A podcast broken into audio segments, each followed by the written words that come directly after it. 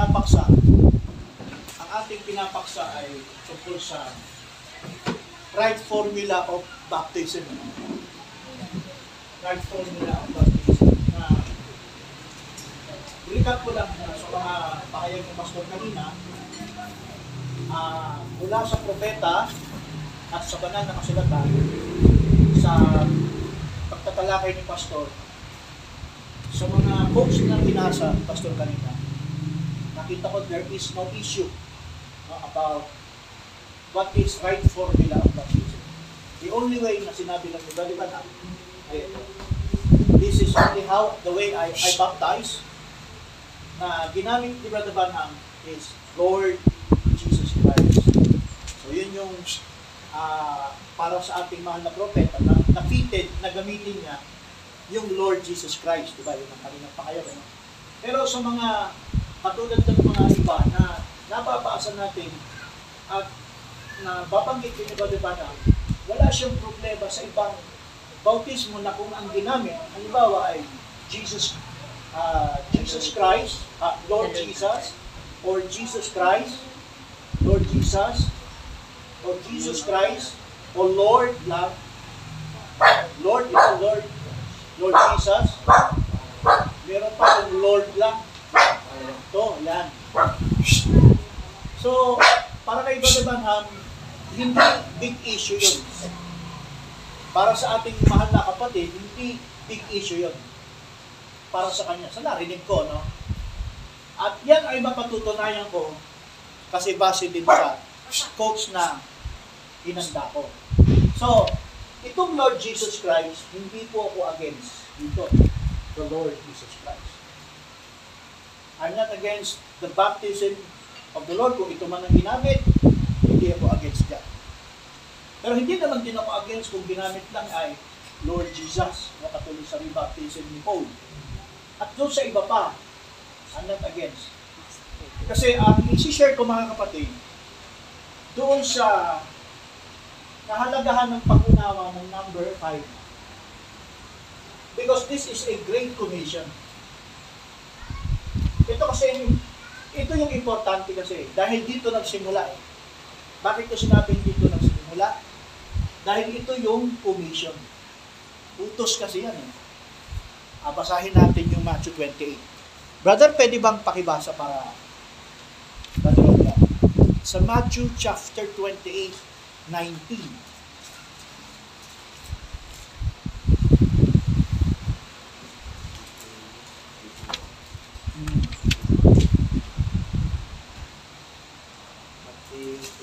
28, 19. Dahil dito, magsiyahon na kayo at gawin, at gawin yung mga alagadang lahat ng mga bansa na sila ay inyong bautismuhan sa pangalan ng Ama at, at, at ng Anak at ng Espiritu Santo. Yun. So, ibig sabihin, bago si Kristo umakyat sa langit, bago siya pumunta ng Mount of Olives, iniwan niya itong utos sa mga kanyang mga alagad. Yan ang account niya. Bago siya umakyat sa langit, ipinag-utos ng Panginoong Hesus Kristo na, ang sabi,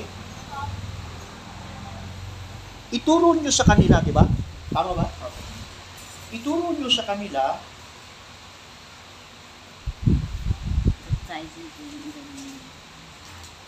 sa wikang English, Ituro. Sabi ganito, Go ye therefore and teach all nations. Yun. Ang sabi, ituro nyo sa kanila. Teach all nations. Turuan nyo mga bansa na, sabi, at bautismuhan nyo sila sa pangalan ng Ama, ah, sa pangalan ng Ama, ng Anak, at ng Espiritu Santo. Sa English, Go ye therefore and teach all nations, baptizing them in the name. So dito sa Matthew chapter 28, 19, ang ipinag-uutos na bautismo sa Ama, sa Anak at Espiritu Santo ay doon sa iisang pangalan, one name. At alam natin, yan ang, ang revealed name ay Jesus.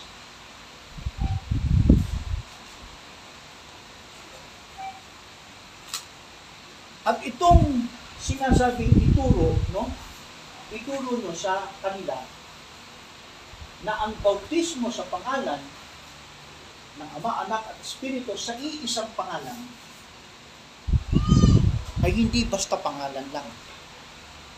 Basahin natin ang Acts chapter 4.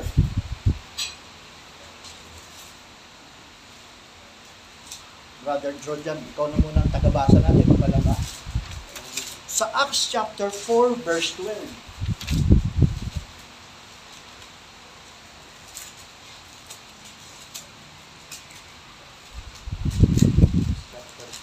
Acts 4, verse 12.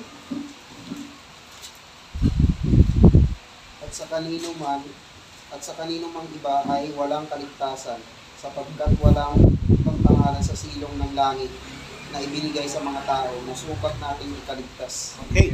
Walang ibang pangalan, singular name. Hindi sinabing mga pangalan. Kaya kung Trinitarian ang bautismo, kung ikaw ay Rodian, magkat na bautismo sa Trinitarian.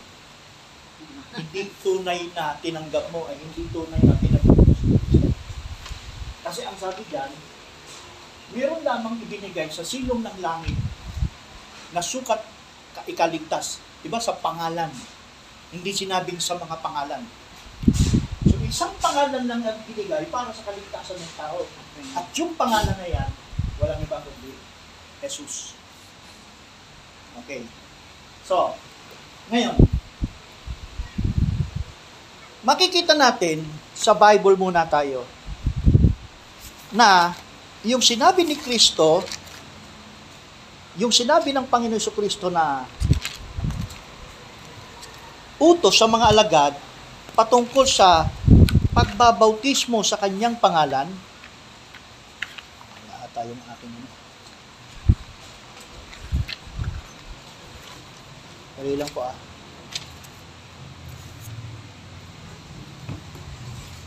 Nagbabautismo sa kanyang pangalan, ganito ang sinabi.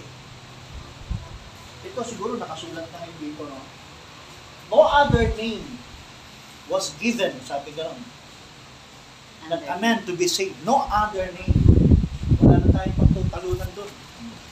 Walang ibang pangalan para sukat ikaligtas ng, pa- ng tao maliban sa pangalan ito na walang iba kundi Jesus. Yan ang malinaw dyan. Kaya, yung Matthew 28.19, nang ginanap nila ito, unang unang nangyaring pagtupad niyan ay yung Acts 2.38.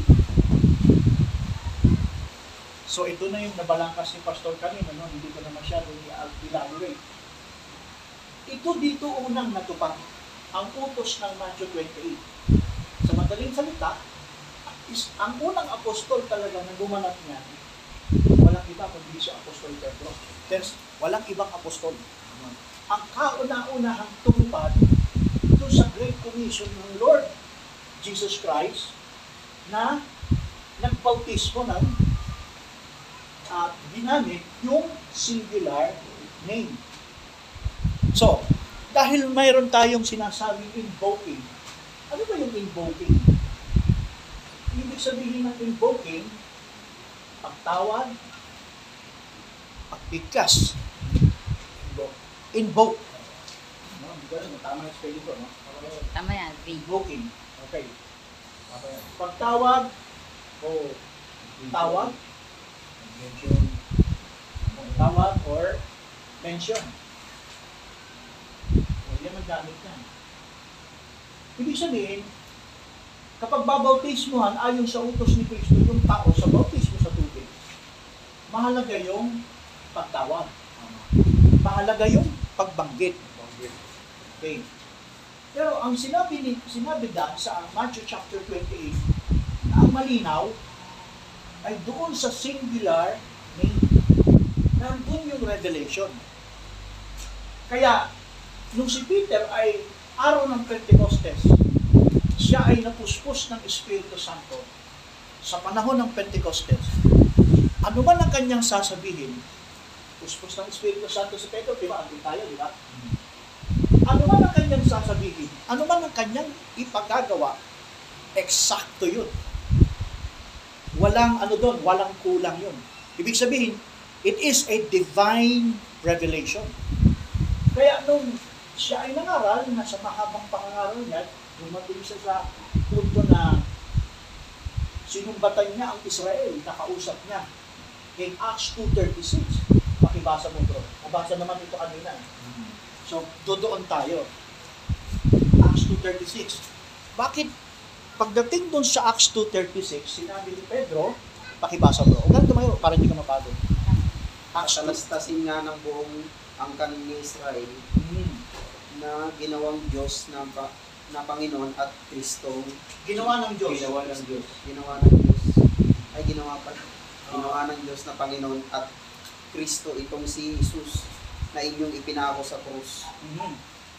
So mapapansin natin sa verse 36, binanggit na yung Lord.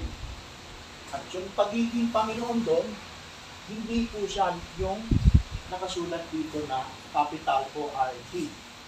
So ibig sabihin, it is a small letter B. In Greek word, tinawag yan na Kurios. Ano yung Kurios? Ang Kurios ay salitang pamagat ng ibig sabihin Panginoon. Panginoon siya. So, sino ba yung sinasabihan ng Panginoon? Walang iba yung, yung isang pangalan na yon, si Jesus na pinagbigyan. Ang, sabi sa 36, itong si Jesus, yun, hindi na singular eh. Itong si Jesus ay ginawa ng Diyos na raw? Panginoon. At Kristo. So, yan, yan yung mababasa natin sa Acts 2.36. Ginawang Panginoon at Kristo itong si Jesus na inyong pina, pinapako. Malinaw doon na ah, si Kristo Jesus ay sa pangalang ito, sa pangalang ito, naroroon yung Lord sa loob, naroroon yung Christ sa loob, in one singular name. Ibig sabihin, kung si Pedro nagbautismo ng Acts 2.38, kaya ba, punta ka sa 38. Sa 37, nasug, nasugatan yung kanilang puso.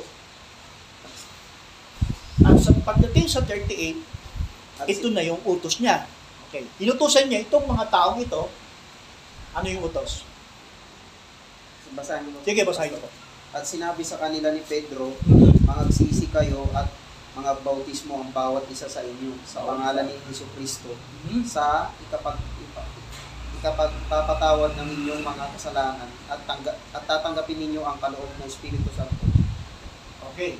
Mapapansin mo, wala na yung Lord. Bakit? Bakit wala yung Lord yan? Kasi sa verse 36, nandito na. Sa pangalan. Nasa pangalang Jesus. Yung Lord, nandito na. Kaya, nung nagbaut nung nagbautis na, na, nagbautismo sa panahon na yon sila hindi nag hindi nagamit yung Lord. Jesus Christ lang ang nabanggit niya Pastor Pedro. But it doesn't mean wala yung Lord. Hindi. Nandun yun. Kasi ano ba yung ano ba yung clear understanding sa kanila sa utos na ito yung one singular name napakahalaga niya at yung revelation na tinanggap nila doon sa Matthew 28:19 sa one singular name sabi ko kanina, in verse 36, ginawa na. Ginawa na. Lord and Christ. Ibig sabihin, kahit ikaw ay bautismohan lang sa pangalan ni Jesus, kahit hindi na mention yung Lord, hindi na mention yung Christ, kumpletong nandun pa rin. So, anong pinag-uusapan? Kung sasabihin natin, kailangan mo talagang bigkasin to dahil involved hindi siya papasok. Ano, hindi ito parang magbali, ano. Ang sinasabi ko lang, kung involve, hindi mali. Pero ang ini-involve mo, hindi yung title. Hindi rin ito title. Hindi rin ito title. Ang ini-involve, na kailangan mong i-mention, bigkasin, ay ang pangalang Jesus. Sabi nga ng ating mahal na propeta, it was not the water, that a man be justified. But it is the blood of Jesus Christ na na-mention tong pangalan na to will be effect to the remission of sins. So, man, napakaraming statement ni Branham. yun. So, ibig sabihin, kahit sa panahon ni Brother Branham, siya mismo ay nagme-mention sa pangalan invoking ng Jesus blood or in the name of Jesus Christ, minsan wala itong Lord. At doon sa quotes na papakita ko, challenge, challenge niya yung mga tao. Awasahin ko yung quotes. Para at meron tayo. Una, bago ko banggitin ang yun, no? disclaimer ko muna, ginagamit ko ang ating mahal na propeta sa kanyang statement as a reference. It's not an absolute, but a reference. No? Na dinadala ko sa Bible yung kanyang statement as a vindicated word. But hindi lang ito basta reference, kundi ginamit ko yung reference, just put on the Bible. Kasi yun, yun ang vindicated word. Okay, siya naman may sabi nun eh. Kaya ang sabi niya, marami ako pastor eh, dami nito eh. Kaya lang 57 hits to eh. Dahil siguro maiksi lang ang oras, pipili-piliin ko na lang. Oo. Yung, yung meron dito, challenge niya. Ah, hanapin ko lang, pastor. ah. 27 hits, sabihin sa Bible ko. 57. Sa Bible? Hindi, ah, ito coach ni Badban na muna. Yeah, sa Bible. Oo. Yung sinasabi ni Bad ni, ni, ni Brother Banham sa quotes, ang binabanggit niya about Acts 2.13 in Jesus' name. In the name of Jesus Christ. Okay. So, hanapin ko ah. Dito tayo sa Palmer Worm Locus. It's uh, year 1959. Parang may word. Opo. Ano, F? Uh, Palmer Worm Locus. F? P. P. Ang statement niya, baptism in the name of Jesus Christ is the correct statement niya. Parang one locos. Oh. Ah, farmer world locus. Wala po, paragraph 253.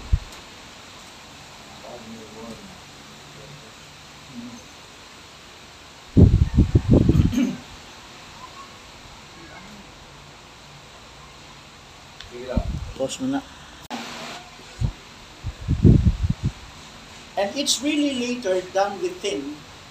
It's the coming of the Lord is at hand, sabi niya. We pray that your mercy will be extended, period. And give unto them, comma, Lord, their healing. I now condemn the devil on the light God's word, that he is the Son of God, that Jesus Christ, the Son of God, is the same yesterday, today, and forever. Okay, sunod niya. That water baptism in the name of Jesus Christ is the correct. Siguro ba namin sa mga sabi? Now, this is the name of Jesus Christ is the correct. Tapos close sentence na siya dyan. Wala na siyang kasunod dun. Ibig sabihin, kung sinabi ni Brother Branham na baptism in the name of Jesus Christ is the correct, wala na tayong tapos na usapan dyan. Hindi mo pwedeng sabihin mali yun. Ngayon, wala. Doon dito sa baptism na pinag-usapan natin, hindi ni-mention ni Brother Branham yung orthodox. Ibig ba sabihin, pinamamalian niya? Hindi. Kasi kagaya ng sinabi ko kanina, nasa isip ni Brother Branham, meron siyang eksaktong revelation doon sa one singular name. At alam ni Brother Branham na yung Lord at saka yung Kristo nandito sa pangalan ito. Kaya mapapansin natin, si Brother Branham yung panahon niya, meron din siyang binabali na basta hindi lang Jesus. Yes. Bakit? Kasi nung panahon na ni Brother Branham, dating nakasama siya sa Pentecostal movement. Na ano lang yung Pentecostal movement. Gumagamit sila ng pangalan ng Jesus, Jesus only. Kaya nga sabi ni Pastor kanina, ang ang Godhead ng ah, Pentecostal movement ay kapos o kulang. Bakit? Sa kanila kasi, ang pen, tinatawag nating extreme oneness, ang paniniwala nila sa Godhood, yung ama ay siya na rin yung anak. At itong anak ay siya na rin ang Espiritu Santo na three offices. Yung paniniwala ng extreme oneness sa iisang Diyos, three offices yun, na hindi ganun ang turo ng Bible. Kaya, kinokorek ni Buddy Banham yung bautismo lang sa pangalan ni Jesus. Saan? Sa mga Pentecostal. Kung Pentecostal ngayon ang magbabautismo, mali nga yung kanilang bautismo.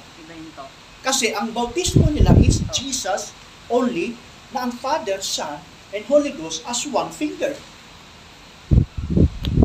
Babasahin ko po kung paano si Badiba nang binabali niya yung pangalan, naniniwalang pangalan Jesus sa one finger. Kasi extreme oneness yun. Okay, punta muna ako sa quotes ni Barbanama. Medyo side ako ng konti sa dati. Okay lang mo, Pastor? Side ako ng konti sa dati. Napaka-importante nitong Matthew 28.19 kasi kapag dito talaga medyo sumala, maiiba ang kahulugan ng Jesus na singular name doon sa Matthew 28.19. Ito. Sa Bible po kasi may tinatawag po na doctrine of Christ. O, dito na lang sa ilalim ng susulat. Doctrine of Christ.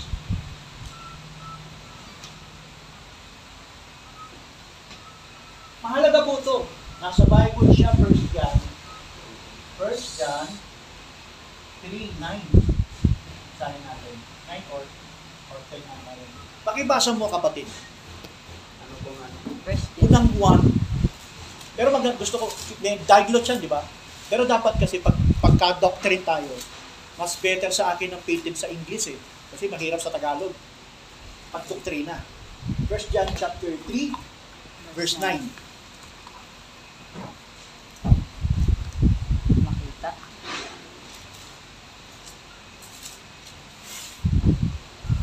Is English mo. Ay, Tagalog lang siya. word of God not commit sin. Hmm. For his sin remaineth in him, and he cannot sin because he is born of God. Yan yung life. Okay. Ah, sorry, sorry, sorry, sorry. Ah. Mali ata yung verse ko. Wait lang, wait lang. As That we lose not those things which we have wrote, uh, but that we receive a full reward. Verse 9, Whosoever transgresseth and abideth not in the doctrine of Christ Mhm. hath not God. Mhm. He that abideth in the doctrine of Christ, Mhm. he hath both, Both. the Father and the Son. Okay. Pag pangalan ang pinag-uusapan natin dyan, hindi mo po pwedeng paghiwalayin yung ama at saka anak. Doon sa single. Kaya, nung sinabi ni Kristo ito sa kanyang mga alagad, ibig sabihin ng Matthew 28.19, in one singular name is doctrine of Christ. Na ano raw ibig sabihin? Both Father and Son. Ang doctrine niya. Yes. Kaya ang sabi niya, kapag hindi, pagka merong taong paghihiwalayin yan, anong sabi sa verse? Ano binasa mo? 8, no?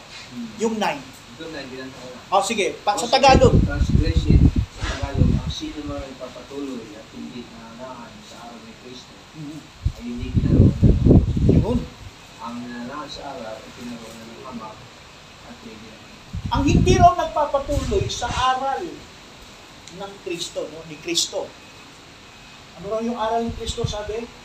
Yung aral ni Kristo ay pinagmumulan ng Ama at saka ng Anak sa iisang kalagayan. That, that is the doctrine of Christ. Malinaw yan. So dahil pangalan ang pinag-usapan natin, ibig sabihin, both the Father and the Son ang doctrine of Christ. Kaya ang sabi ni Kristo, ituro niyo sa kanila. Ano yung ituturo? Aral ni Kristo.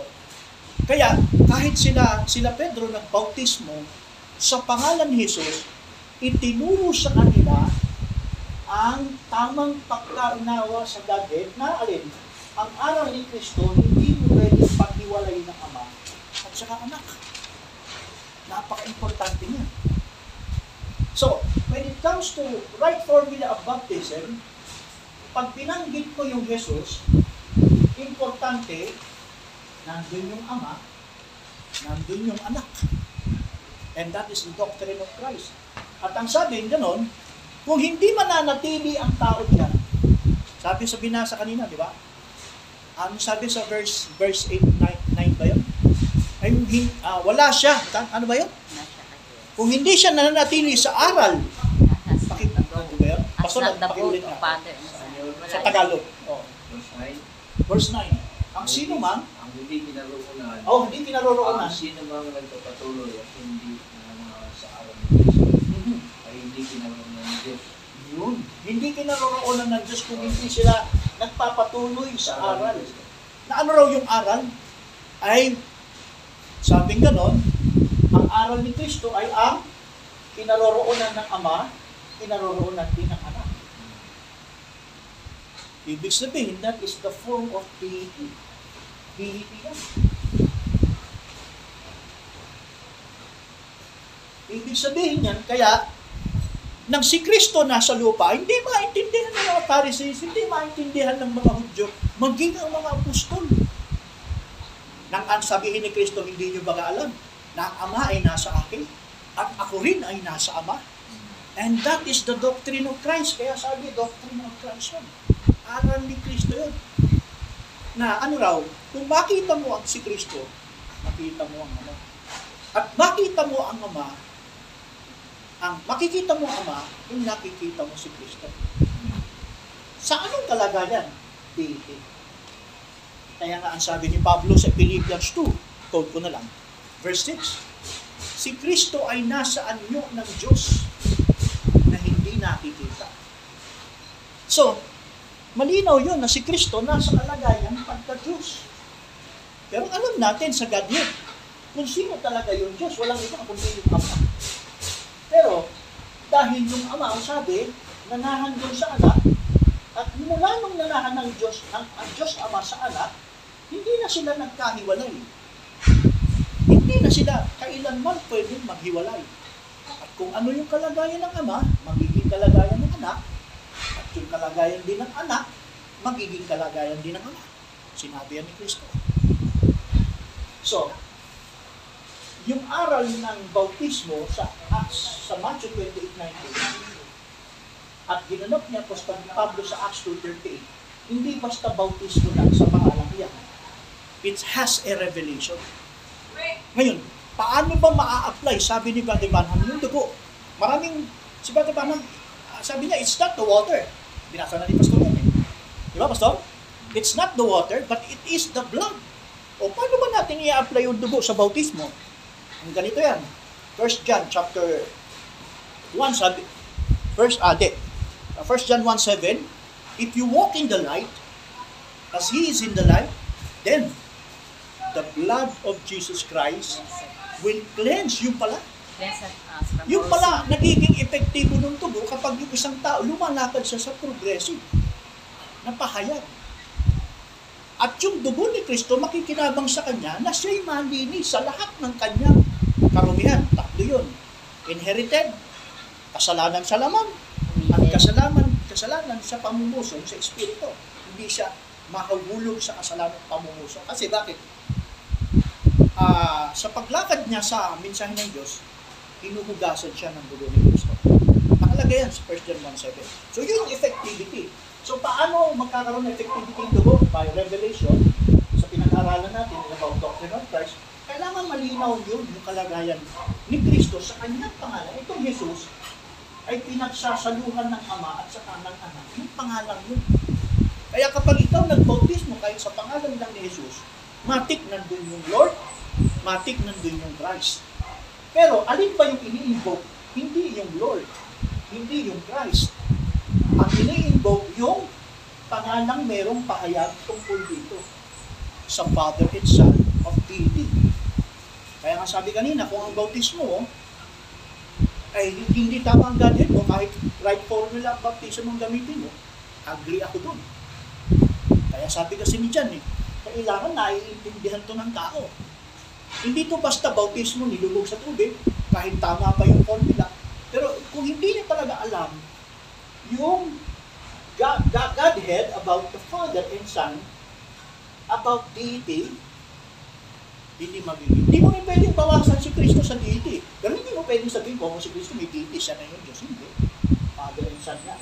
Ang Father and Son, both, ang sabi, tinan nyo ha, hindi, kaya mali ang oneness, kasi ang oneness, yung ama, yung anak, isang finger. O ito, bigyan natin ng coach yan. Paano binrek ni Barbanham yan?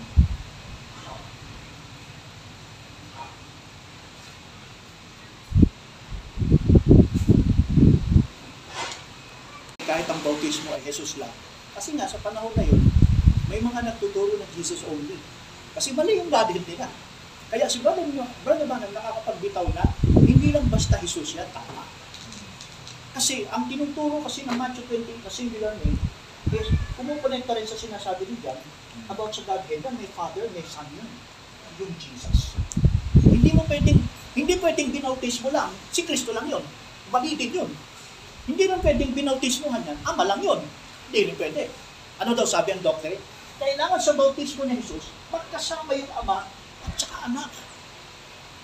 Yan yung sinasabi sa Bible. Just to ah, magkaroon ng effectivity yung redemption niya, yung remission niya. At yung dugo, maa-apply. Kasi ang sabi, hindi ka pwede, hindi, hindi ka pwedeng susunod, hindi susunod eh. Sa aral na yun. Anyway, sige. Okay, that, mag magkano ako no, kung bakit ko binabali yung Jesus lang no, sa panahon ni Barbanam. Kasi mayroon siyang sinabi. Hanapin ko lang, Pastor ha. Medyo mahirap kasi um, year 59 0712 page 55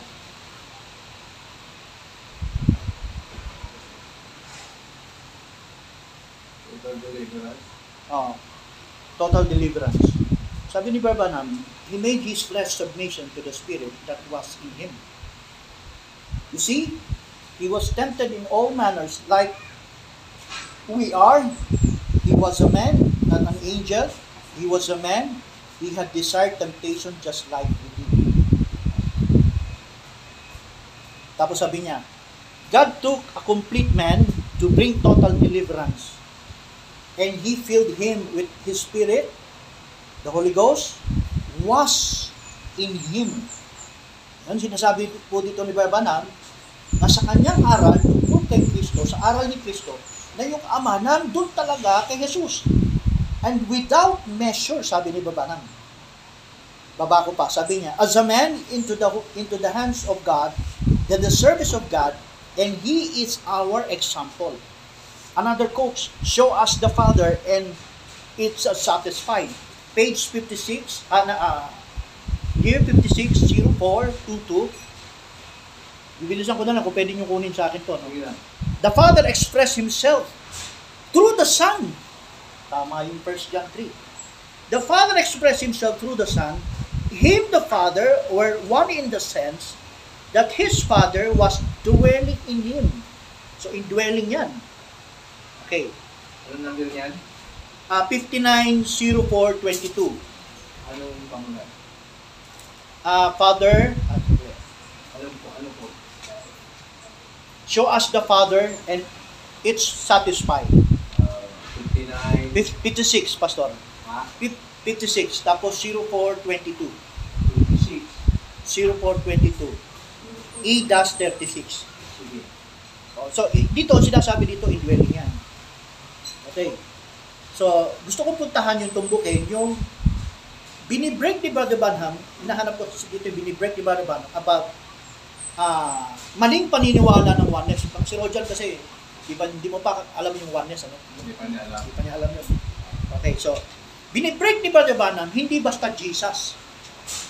Meron siyang sinabi dito sa show us uh, show us the Father and I'll satisfy. Sinabi niya, hindi, sorry, dito sa we would see Jesus. We would see Jesus. Uh, year 58, 06, 12. Page 55. Anong sabi niya rito?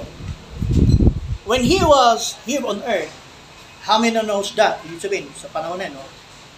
sa panahon nandito si Kristo, that the pillar of fire that followed the children of Israel in the wilderness, and it was Christ, the angel of the covenant. All right? How many knows that was Jesus in Jesus? Pansinin niyo yan. Hindi, kaya, ano sabi? How that was Jesus, Kunin ko lang sa inyo. How that by Jesus, hindi basta Jesus ha, how that by Jesus, ito sabi niya, Pastor, in Jesus.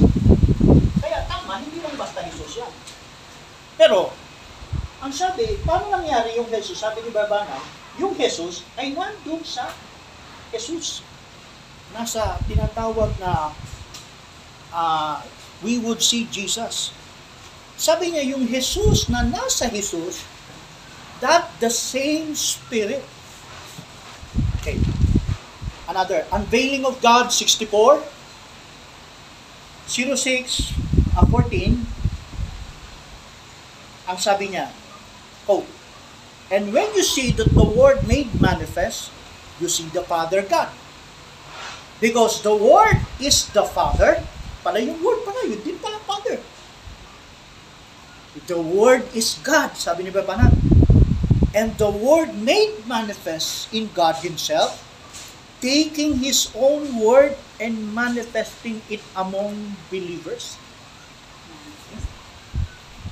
Okay, paradox. Ito paradox, ganun din, no? Was in Him. Because the Father was in Him, which the same Father of Jesus Christ, the great Spirit, and in the fullness of His power, in, mahalaga yung in, eh. mahalaga yung, may aral si Brother Banang about 1 John 3.9 na yung in, doctrine of Christ yun eh. Kaya, mahalaga yung binibigkas ni Brother Banang na Jesus in Jesus. Kaya, sinasabi dito ni Brother Banang, ah, which is the Father, uh, which, which is, ah, sabi niya sa baba. Because the Father, yun, because the Father was in, diniinan ni Brother Banang yung in. In-highlights niya yung in. Hindi napapansin niya ng mga end time message. Kadalasan kasi sa kanila, oneness sila, extreme oneness. Eh. Pero sa katulad natin, magiging malinaw po sa atin yun. Na yung invoking of singular name na Jesus ay merong Jesus who was in Jesus. Ibig sabihin, pag ginamit mo yung pangalan, hindi yan isang isang identity. You baptize in Jesus, o sabihin natin, Lord Jesus Christ, o in the name of Jesus Christ, or in the name of Lord. Pag, halimbawa, identity lang, si Jesus lang yun, hindi doctrine of Christ yun. Hindi lang pwedeng in the name of Jesus, Father lang din yun. Kasi the doctrine of Christ is both Father and both Son in, in dwelling. Mahalaga yung revelation na yun. Okay. Dito ako sa fact number, ah. Show us the fa- show us the Father.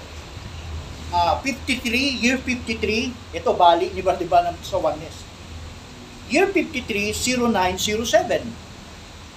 Ito ang sabi ni Baba There's only one God. Okay, i-break ni one, ba yung one God. And I differ, disagree, yan, sabi niya, with the organization of Pentecostal. Yun. Ano na yung disagree niya sa Pentecostal? That the calls, the oneness like your one finger is one. Sabi ni Babanam. Ano raw yun?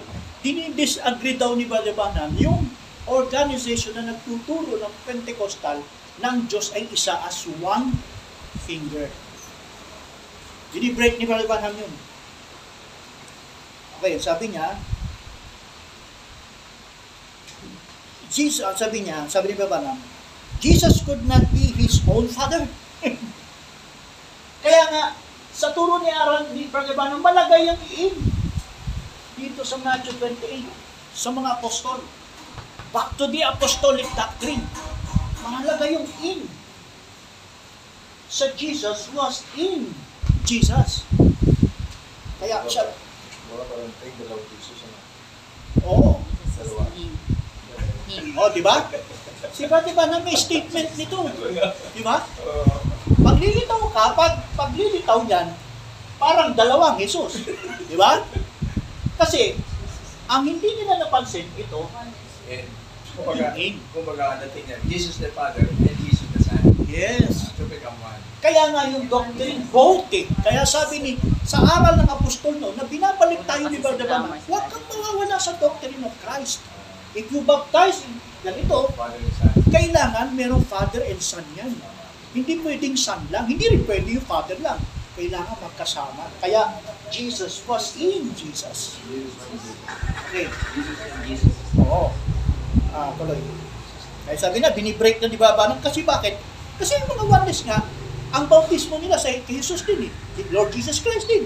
Meron din Jesus Christ. Pero, saan sila magkukulang? Doon sa paniniwala nila na wala silang aral ng doctrine of Christ. Kasi bakit? Hindi sila aayon dito eh. Wala silang aral ng in. Wala silang turo ng indwelling. Ang aral nila, yung ama, espiritu dati, bumaba, naging katawang tao, yun ang anak. Na siya rin ama dati. Yan ang binibreak ni Baba. Drama. Kaya nung time nagsasalita si Brother, Brother Van may sinasabi siya na hindi lahat ng kinikilala ng nagsasabing Jesus, kinikilala. So ano ba yung Jesus na sinasabi niya dyan? Yung naniniwala sa organization ng Pentecostal. At nung mga Trinitarian, Brother, okay, tuloy natin. Meron pa ba ako? Ah, meron pa. Nakahaba pa naman. Sabi niya, show us the Father, nabanggit ko ha. Ito sabi niya, ito, mabigat yung statement, Pastor. Ah, sa page 96, show us the Father. And, ah, year 53, 0907. Year 53, 0907. Page 96 ata yun. Page. Page 96. Sabi niya, There's only one God. And I deeper disagree with the organization of Pentecostal that calls oneness like uh, finger as one. Sabi ni Babanam, that is wrong. Ito pa ang kasunod niya, absolutely is wrong. Matindi yun. Sabi niya, yung nagsasabing isang Diyos na isang ang paniniwala is one finger, o walang ama, walang walang anak, walang dwell, walang boat. Sabi ni Baba na mali yun. Mali siya. Okay. Ah, sabi niya, Jesus could not be his own father. Kaya sabi niya, bakit? Bakit minamali ni ng yun? Ang, ang, ang unawang silang oneness, yung ama, yun din yung ama. Eh, yung anak, yun din yung ama. Itong ama, yun din yung anak. Binabali ni Baba ng na mali yun. Is it wrong? Sabi niya. It is wrong, sabi niya. It is wrong, absolutely. Okay. Sabi niya, sa Hebrews uh, chapter 4, sa kanyang message na Hebrews chapter 4, year 57, 0901, Now the oneness took that the oneness group of people and try make Father, Son, and Holy Ghost just one office and one place. And like your finger, one. That's wrong. God would not, Jesus could not be his own father if he was then, he was well, how could he be his own father? So, marami to eh.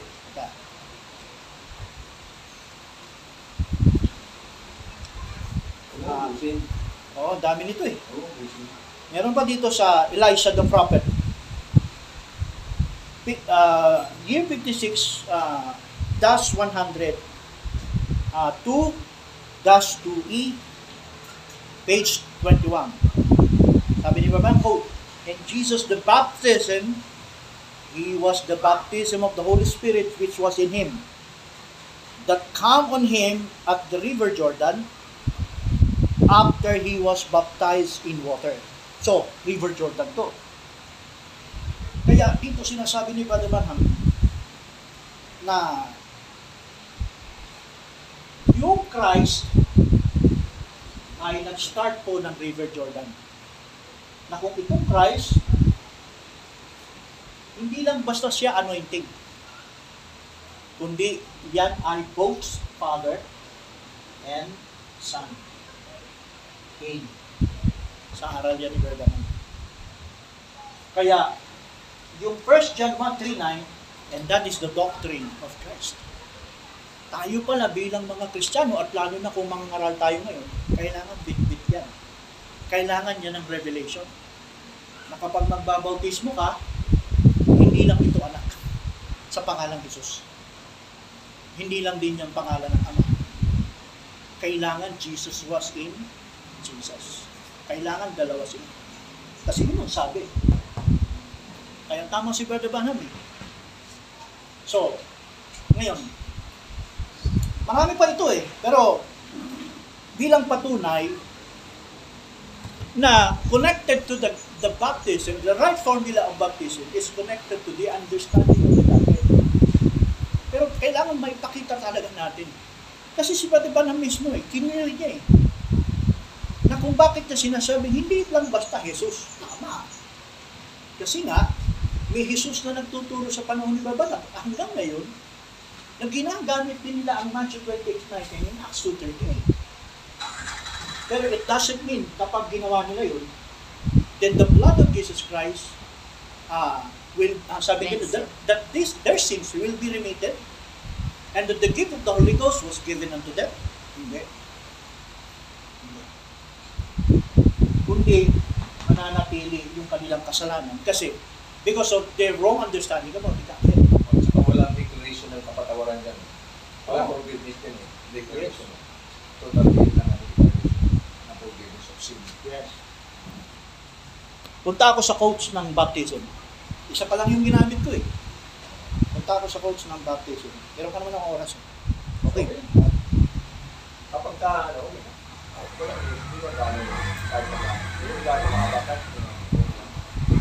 Diba na sa panahon niya, hindi issue po sa kanya yung kung ano yung pipiliin mo lang. Not against na si Brother Ban, hindi nagbabautismo dito. Yes, nabautismo sa niya. Nagbabautismo sa, sabi nga ni Brother Ban, this is how the way I baptize Lord Jesus Christ. Sinabi na yun sa coach Yun ang bautismo niya. Lord Jesus Christ. Oo. Pero hindi niya inutos, hindi niya pinag-uutos na kailangan bigkasin mo ito. So, sa invoking na sinasabi ni Barbanam, hindi niya pinag-uutos, Pinili. necessary kailangan banggitin mo Oh, to. pinili lang niya Lord Jesus. Oh, pinili niya lang yan, pero walang utos Brother Banham sa invoking na ito yun. Ang utos ni Banham sa invoking is Jesus, Lord Christ. Correct. Pero hindi niya ito inuutos na ito ay parang bigkasin mo. Pero hindi ko sinasabing kung ikaw bautismo ng ganito eh. Kahit yung bigasin, bigasin pwede rin. Ang mahalaga Ang mahalaga kasi yung pangalan. Yes. Ang mahalaga kasi dito, ito. Ito. Hindi ko sinasabing hindi mahalaga to. Hindi ko sinasabing hindi mahalaga yan. Yan pareho. Pero sa paliwanag ko kanina, itong Lord nasa loob na ito. Itong Christ nasa loob na ito. Bakit? In to right understanding about Jesus, kailangan meron kang both. Father and Son. And to form, this is the Holy Ghost. Yan ang Holy Ghost eh. Kung yung ang Holy Ghost. Kaya nga yung, yung Father and Son is equivalent to Holy Ghost. Kaya yung tinanggap natin ngayon is both the Father and the Son. Kaya ang ga- gamit sa John chapter 14 verse 23, sign natin. John 14:23. Ang sabi doon, that we, sabi niya yung Ama nasa akin, ang Ama, ako'y nasa Ama, sign natin. Kasi importante yun eh.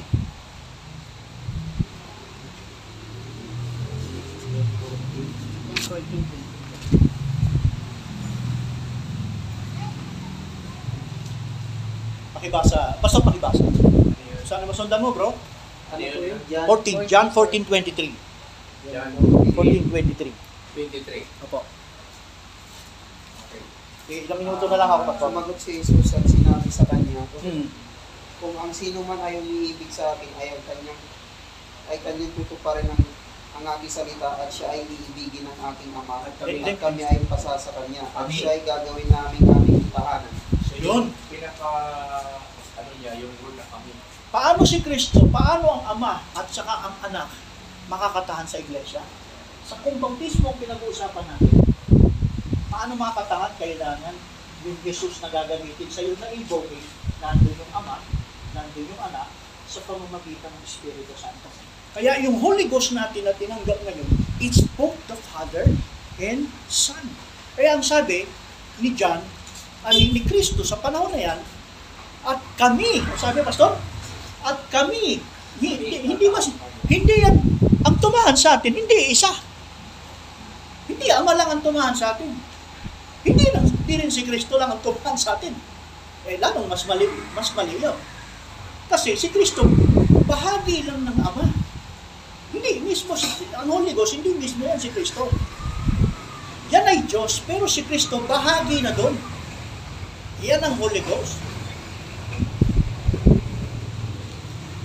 Ngayon, paano makakapasok? Paano makakapasok sa church? Ito yung church. Paano makakapasok? Sinabi ni Kristo, yung Ama at saka yung Anak sa church. Sabi, kailangan dumaan doon sa baptism. So, kumbaga, parang ah yung ama at anak, para yan yung natanggap ng tao, ano ba rin yun? Yun na, una siyempre sa utos ni Peter, Acts 10.36, Kasi ganun. ganun, sa, sa ating ganun, sa person natin. So, ako gusto kong tanggapin yung mga anak. Ano tatanggapin ko? Yung pangakong Holy Ghost, Yung pangakong word. Ito yung word. message. Message. Yes. Word.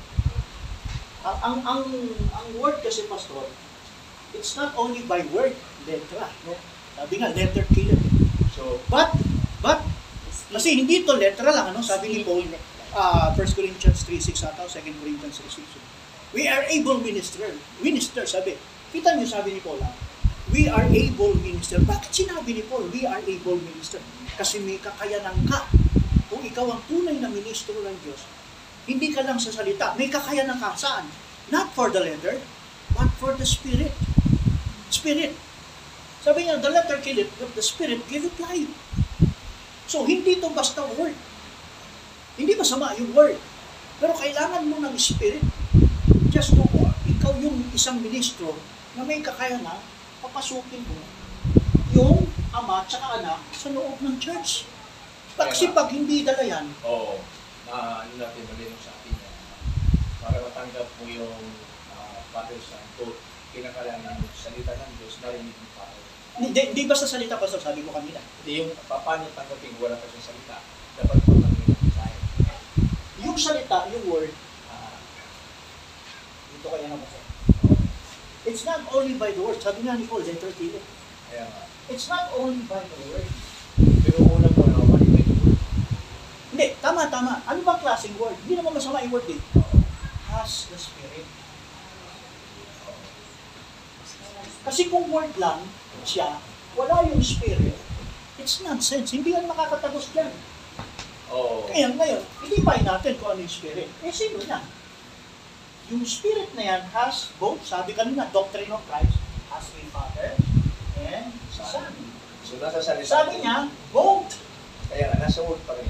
Nasa loob ng word. Yun. nasa At yun yung Spirit. Nasa Hindi ko siya pwedeng paghiwalayin.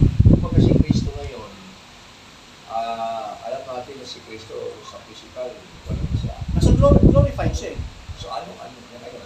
Glorified body siya. Hindi, ano, ano. A spirit glorified. Ito ah. Sa Diyos. Sabi sa 2 Corinthians na ginamit ko, Pastor, ah, I think chapter 5, no? That's 2 Corinthians 5, 16 ata yun. 5.16. Sige, basahin natin. Tingnan natin. Para at least eh, maging malinaw tayo. God's manifestation. Ah, Hmm. sino ba naman? Dali lang, Pastor. Linawin muna natin. Ano ba yung sinasabi ni Pablo? Na kaya ngayon, hindi namin nakikilala si Jesus Cristo. Ano, in the first place, di naman niya talaga nakita si Christ. Eh. Ang pwede magsabi niyan, yung mga apostol na eyewitness. Kasi sila mismo ang nakakita kung ano itsura ni Kristo ayon sa laman. Okay, sabi niya, pagka makikilala namin si Kristo, ayon sa naman, Hmm? siguro noon, Hindi, kwento yan. Kwento. kwento niya. Pinarating Okay. sa kanya yan. Ngunit sa ngayon, hindi na namin nakikilala sa mga Okay. Ngunit sa ngayon, hindi namin siya nakikilala. Kasi bakit? Ano ba yung mula dati sa laman? Yan yung kanyang dating kalagayan. noon. In flesh. Noon. In flesh yan. Pero, nung namatay si Kristo, alam natin, binalikan niya ito. eh. Nung binalikan niya yan, tawag niya diyan ngayon ay glorified. Glorified body. Tama ba? Mali ba ako dito? Tama yan. So, itong glorified body, hindi siya nakilala nung siya na-resurrect. Nung naglalakad, yung dalawang kinuwento na ni Pastor, naglalakad sa dalawa, dalawang ah, alagad, na, tama ba Pastor, di ba? Sa Imaos. May dalawang alagad na naglalakad. At merong sumama sa kanilang isa, walang iba kundi si Jesus. Nakilala ba nila? Hindi. Pero nasa ang kalagayan si Kristo? Nasa laman ba? Sagutin niyo.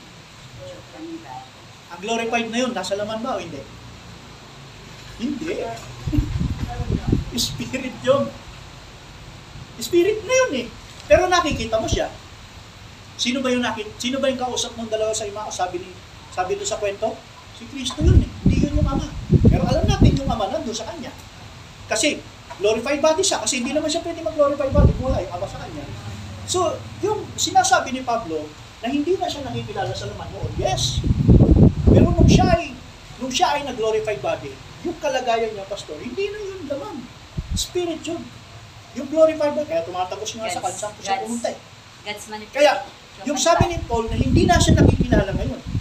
Hindi mo siya talaga makikilala at mag-appear si Kristo. Hindi mo siya nakikilala. Una, hindi mo naman siya nakilala noon. Yun din ba yung chopan? Chopani, yes. Chopani yan. Hindi mo siya makikilala in the form of the Spirit ngayon. Kaya, si Kristo ngayon, bagamat, kasi si Kristo ngayon, hindi siya nasa labas. Pumasok siya sa loob eh, kasama ng kanyang ama sa kalagayan ng Holy Ghost. Ngayon, sa paanong paraan? Because of the Word. Hindi not only by the Word, kundi kasama yung Spirit. Ano yung Spirit? Father and Son. Ngayon na tinatawag na Holy Ghost.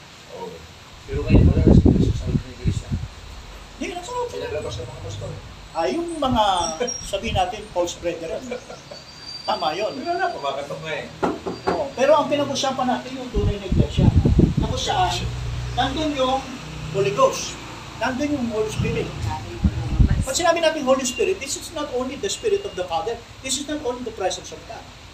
Nandun yung bahagi ni Kristo at hindi pwedeng mawala. Kumbaga, yung human spirit ni Kristo. Hindi na yun human spirit, Pastor. Hindi. Sinasabi ko na nga, it's very yung human spirit Kristo hindi nawawala. Wala na yun. Wala. Na yung dati. Saan na kayo? Ay, yung, yung human spirit, yung human spirit niya, ito na yun. Kasi kasama pa rin siya ngayon ng Diyos saan. Yes, kasi ang sabi, ang sabi kaya nga Father and Son Pastor, nakipag-isa kasi si Jesus. Una kasi ang Diyos nakipag-isa kay Jesus. Kasi dati, ang Diyos Ama as anointing, bumababa sa propeta, nagsasalita siya sa propeta. Nandun eh. Kaya lang, ang nangyayari, hindi siya nagiging permanent. Outdwelling lang siya eh. Anointing lang siya sa magandang tipat. Pero kakaiba, pagdating ng New Testament kay Kristo, pagdating kay Kristo, hindi siya anointing lang. Tumahan talaga sa kanya, Ama. It. At sabi, pag, yung pagtahan ng Ama sa Kanya, pag-usapan natin spirit to spirit. Ito spirito ng Ama, spirito ng human spirit ng anak, it become one. Kaya nga ang gamit niya, will, Above. abode. So, nung time na nagkaisa sila, in one, yung Ama at saka yung anak, hindi, sabi sa akin, sabi sa akin, paano kung Ama, anak, magkasama? Ilang spirito yan? Ang sagot ko isa, hindi nila tinatanggap. Pinakita kong ebidensya, tahimik siya. 1 John, ah sorry, 1 Corinthians 6.17. Ang sino mang makiisa sa Espiritu, Isa niya. ay kaisa niya.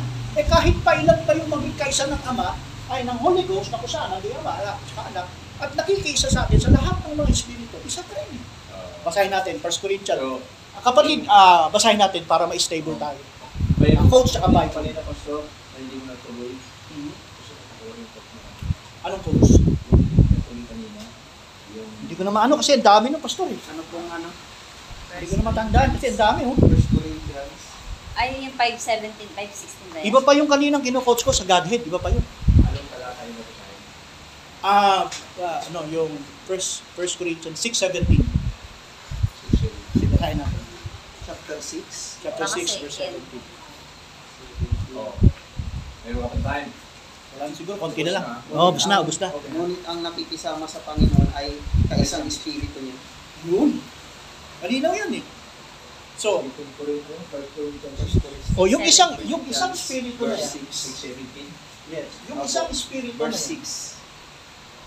Verse 6. Verse 6 yun, di ba? Ah, 7? Ay, 7. ay 17, 17. 17 pala. Chapter Ah. 6 pala. O, chapter 6, verse 17. Sabi ganun, you can join one spirit. So, saan sila magjo-join in one spirit? Eh, sino kung join one spirit?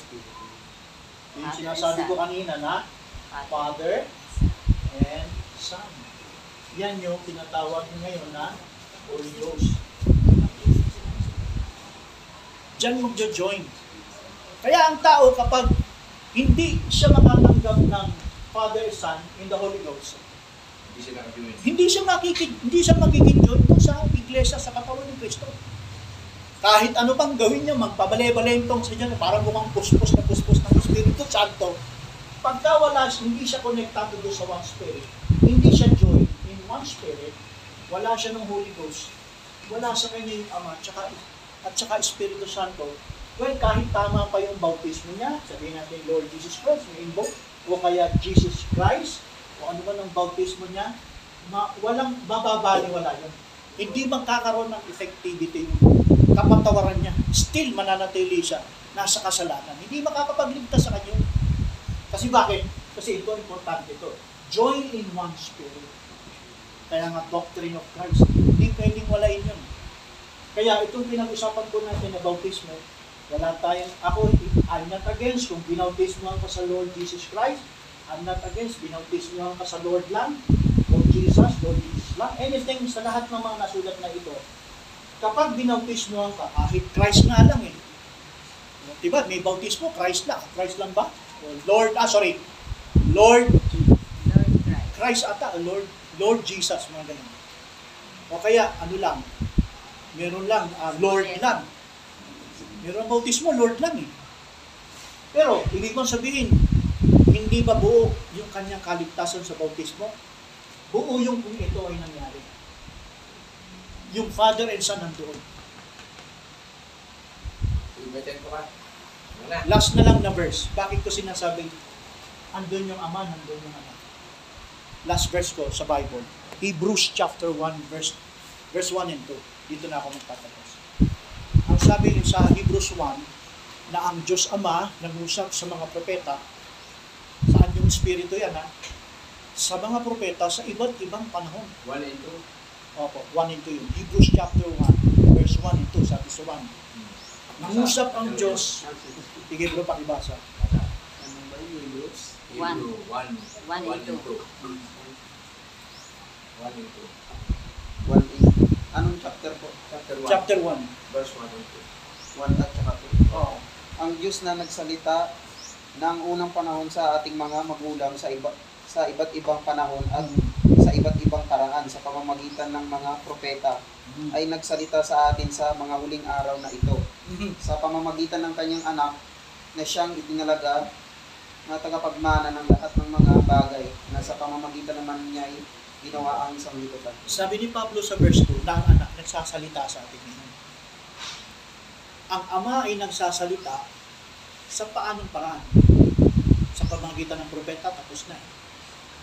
Sabi ni Pablo na ang anak, ah, ang, ang ama ay nagsasalita sa atin, hindi direkta.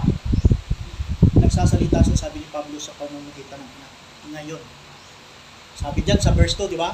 Ulitin mo bro, dahan-dahan lang para ma- makita natin. Mabilis yung basa mo eh. Ay nagsalita sa atin sa mga huling araw Sino raw yung nagsasalita sa atin? Sige, tuloy. na ito sa pamamagitan Yun. ng kanyang anak Ayun. na siyang itinalaga na tagapagmana ng lahat Sa panahon daw ng dispensasyon ng biyaya, ibig sabihin, church ages. Hindi Old Testament. Panahon ng dispensation ng church ages. May nagsasalita daw sa loob. Hindi lang panahon ni Pablo yan, ha? Buong church ages yan. Sa panahon ito, sabi ni Pablo, ay nagsasalita, sa, sa panahon ito ay nagsasalita sa atin sa pamamagitan ng anak. In other words, doctrine of Christ, both Father and Son, proven na yung one Spirit, yung Holy Ghost, nasa loob ng iglesia, nagsasalita ang Ama, ang Diyos Ama, sa pamamagitan ng anak. Nagpapahayag siya. Sabi nga nun, yun ang merong effectivity ng right formula of baptism. Tama dun sa Matthew 12, chapter 28 na Jesus. Kapag malinaw sa atin yung Matthew 28 na yung singular name ay Jesus, it's both the Father and both the Son, which is the Holy Ghost, nandun yung Lord, nandun yung Christ. Complete.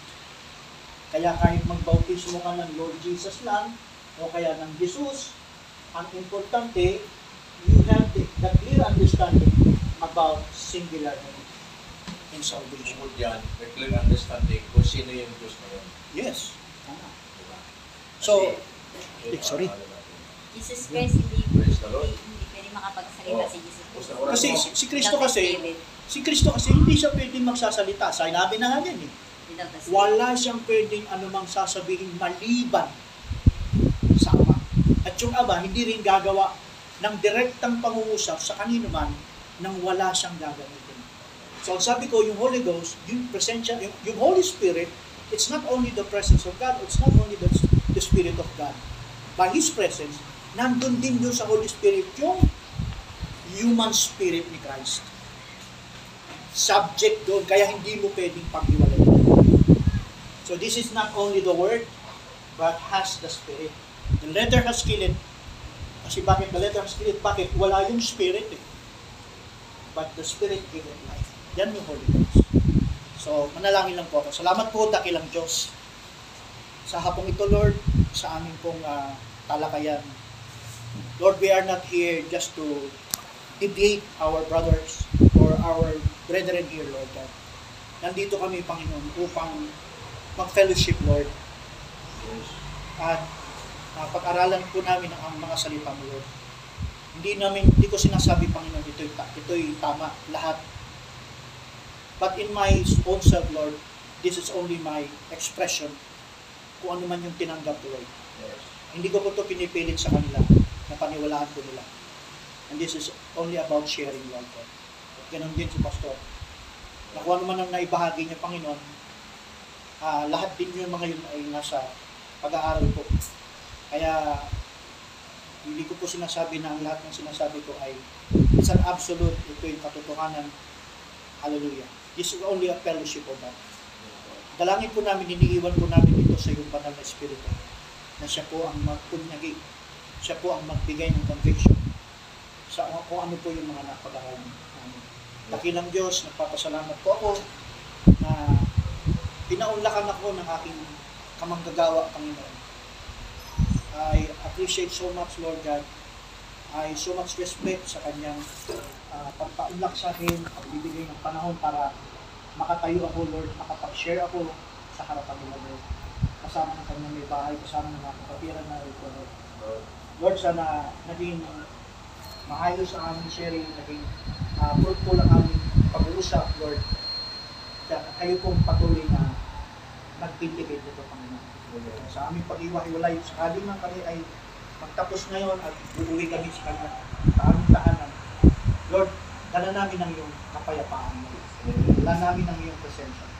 At salamat dahil nakinabang kami sa pag-aaral na ito, Lord. At nawawala kami ibang pinapakulihan at pinasasalamatan sa mga oras na ito dahil sa amin wala kami Panginoon. Kami mga servant mo lang, kami mga sisidlan mo lang, Lord. Ang itinataas namin, Panginoon, ay ang iyong pagkilos, ang iyong pagpapahayag sa pamamagitan ng Espiritu Santo, it is between the Father and the Son. Lord, thank you for that this kind of Holy Ghost na in this generation eh, ay binigay niyo po sa amin.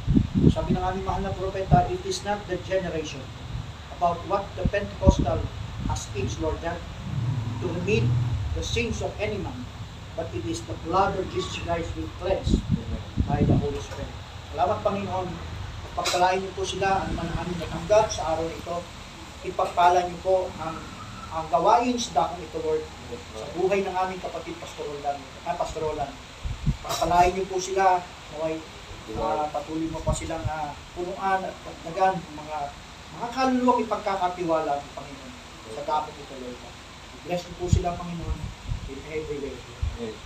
I ask this, Lord God, hinihiling ko. Maging si Brother Roger nandito, si sister na nandito. palain niyo po siya sa kanyang pagsasaliksik. Naway makasumpong siya sa iyo ng tunay na kapayapaan. I ask this, Father God, in your Son, Jesus Christ, our Lord. Amen. Ating uh, pinapaksa, ang ating pinapaksa ay tungkol sa right formula of baptism. Right formula of baptism.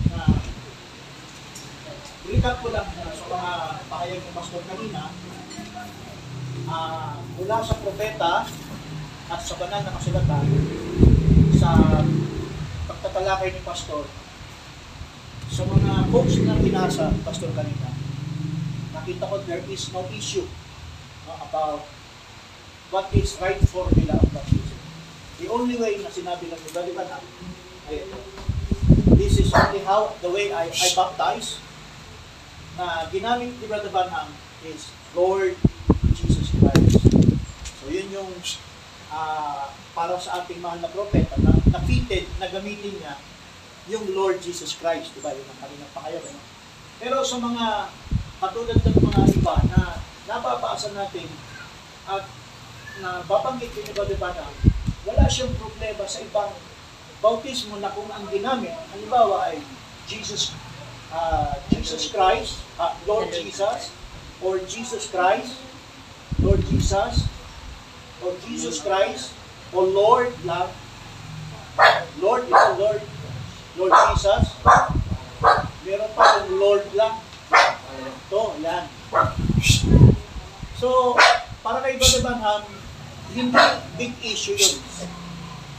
Para sa ating mahal na kapatid, hindi big issue yun. Para sa kanya. Sa narinig ko, no? At yan ay mapatutunayan ko kasi base din sa coach na inanda ko. So, itong Lord Jesus Christ, hindi po ako against dito. The Lord Jesus Christ. I'm not against the baptism of the Lord. Kung ito man ang ginamit, hindi ako against that. Pero hindi naman din ako against kung ginamit lang ay Lord Jesus, na katulad sa rebaptism ni Paul. At doon sa iba pa, I'm not against. Kasi ang isi-share ko mga kapatid, doon sa kahalagahan ng pag-unawa ng number 5.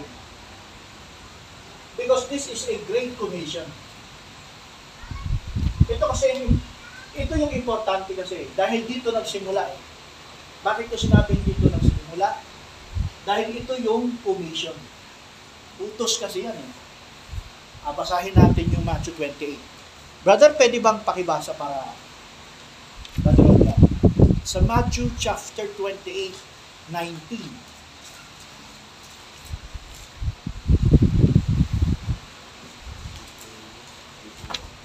Hmm.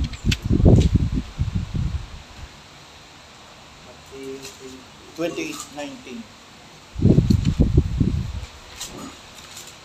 Dahil dito, magsiyaon na kayo at gawin, at gawin mga alagadang lahat ng mga bansa na sila ay inyong bautismuhan sa pangalan ng Ama at, at, ng Anak at ng Espiritu Santo. Yun. So, ibig sabihin, bago si Kristo umakyat sa langit, bago siya pumunta ng Mount of Olives, iniwan niya itong utos sa mga kanyang mga alagad. Yan ang account niya. Bago siya umakyat sa langit, ipinag-utos ng Panginoon Hesus Kristo na, ang sabi, ituro niyo sa kanila, di ba? Tama ba? Ituro niyo sa kanila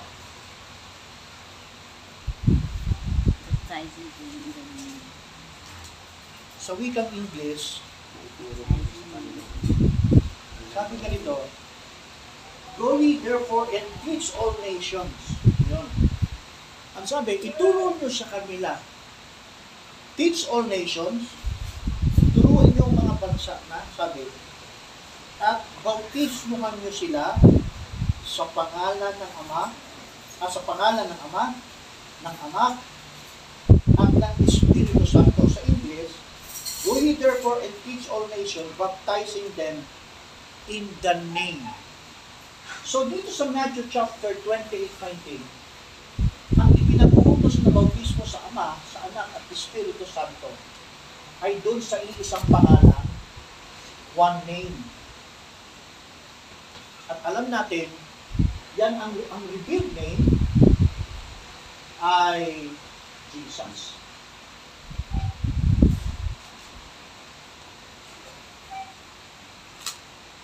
At itong sinasabing ituro, no? Ituro nyo sa kanila na ang bautismo sa pangalan ng Ama, Anak at Espiritu sa iisang pangalan ay hindi basta pangalan lang. Basahin natin ang Acts chapter 4.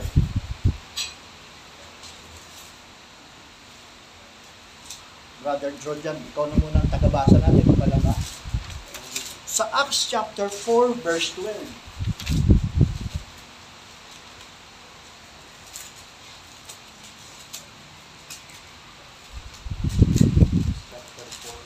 4, verse 12.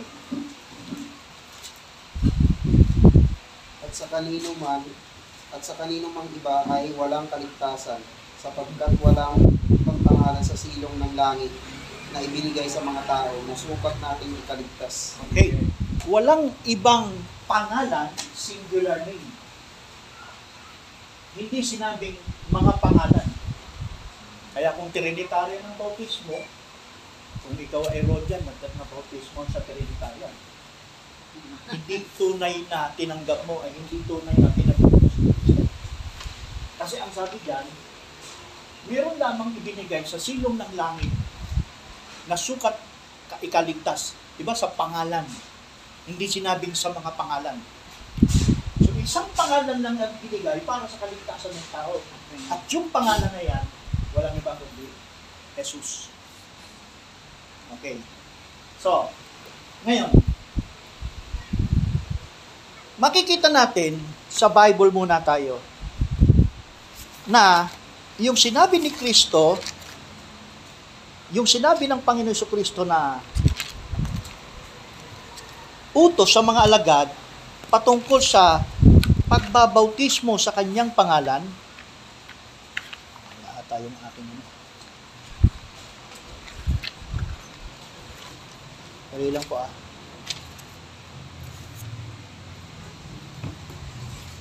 Nagbabautismo sa kanyang pangalan, ganito ang sinabi. Ito siguro nakasulat na ngayon dito, no? No other name was given, sabi gano'n, that a man to be saved. No other name. Wala na tayong pagtutalunan doon. Walang ibang pangalan para sukat ikaligtas ng maliban sa pangalan ito na walang iba kundi Jesus. Yan ang malinaw dyan. Kaya, yung Matthew 28.19, nung ginanap nila ito, unang unang nangyaring pagtupad niyan ay yung Acts 2.38. So ito na yung nabalangkas ni Pastor kanina, no? hindi ko na masyado i-elaborate. Ito dito unang natupad ang utos ng Matthew 28. Sa madaling salita, is, ang unang apostol talaga na gumanap niyan, walang iba kundi si Apostol Pedro. There's, walang ibang apostol. Ang kauna-unahang tumupad ito sa Great Commission ng Lord Jesus Christ na nagbautismo ng at ginamit yung singular name. So, dahil mayroon tayong sinasabing invoking, ano ba yung invoking? Ibig sabihin ng invoking, pagtawad, pagbigkas. Invoke. Invoke. No, alam, tama yung spelling ko, no? Tama yan. Invoking. Okay. Pagtawag o tawag, Mention. tawag or mention. O yan ang gamit yan. Ibig sabihin, kapag babautismuhan ayon sa utos ni Kristo yung tao sa bautismo sa tubig, mahalaga yung pagtawag. Mahalaga yung pagbanggit. Okay. Pero ang sinabi ni sinabi dan sa Matthew chapter 28 na ang malinaw ay doon sa singular name. Nandun yung revelation.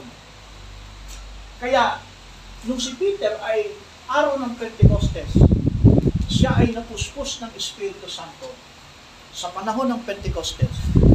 ano man ang kanyang sasabihin, puspos ng Espiritu Santo sa Pedro, di ba? Andun tayo, di ba? Ano man ang kanyang sasabihin, ano man ang kanyang ipagagawa, eksakto yun.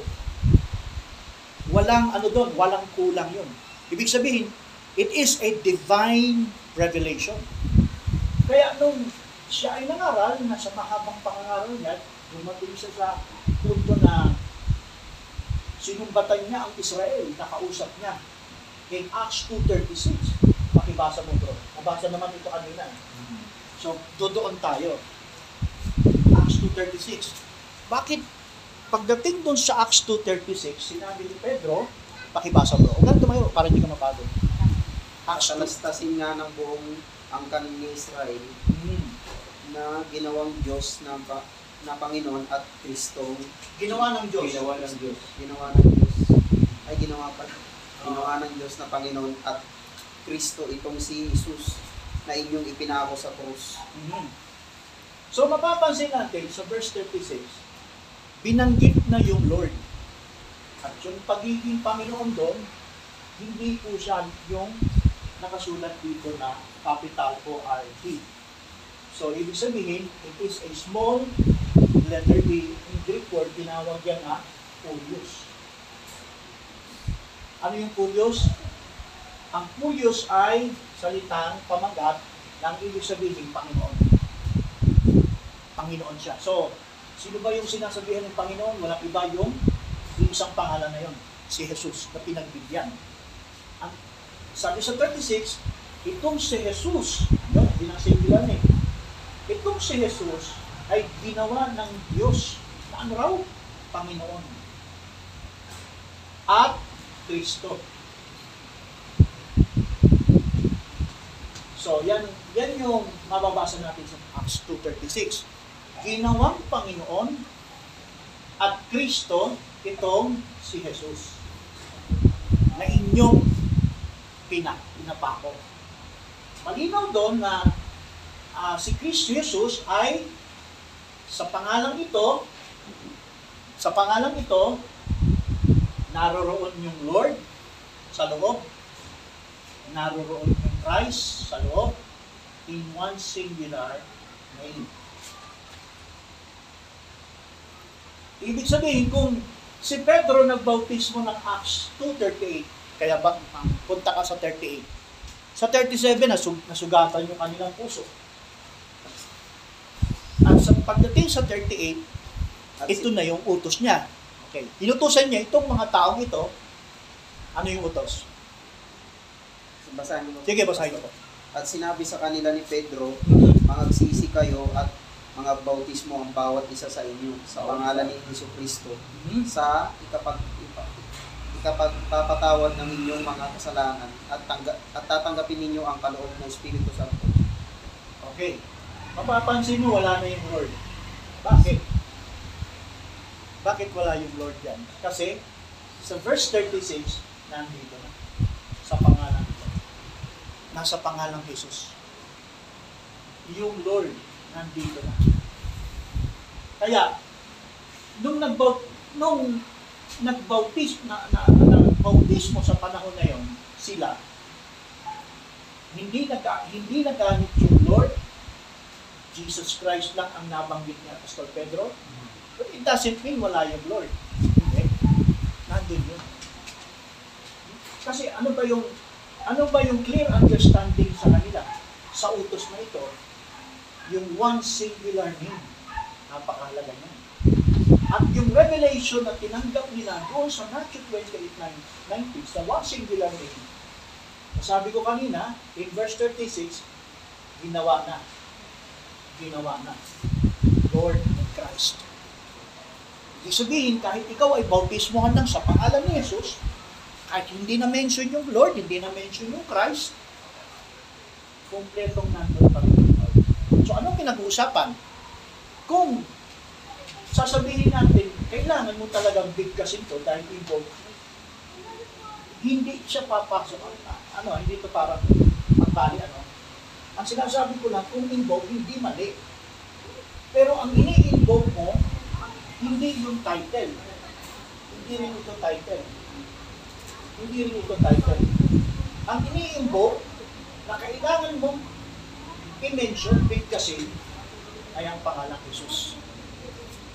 Sabi nga ng ating mahal na propeta, it was not the water that a man be justified. But it is the blood of Jesus Christ na na-mention tong pangalan na to will be effect to the remission of sins. So, man, napakaraming statement ni yun. So, ibig sabihin, kahit sa panahon ni Brother Branham, siya mismo ay nagme-mention sa pangalan invoking ng Jesus blood or in the name of Jesus Christ, minsan wala itong Lord. At doon sa quotes na papakita ko, challenge, challenge niya yung mga tao. Tawasahin ko yung quotes. Para at least meron tayo. Una, bago ko banggitin ang quotes, no, disclaimer ko muna, ginagamit ko ang ating mahal na propeta sa kanyang statement as a reference. It's not an absolute, but a reference. No? Na dinadala ko sa Bible yung kanyang statement as a vindicated word.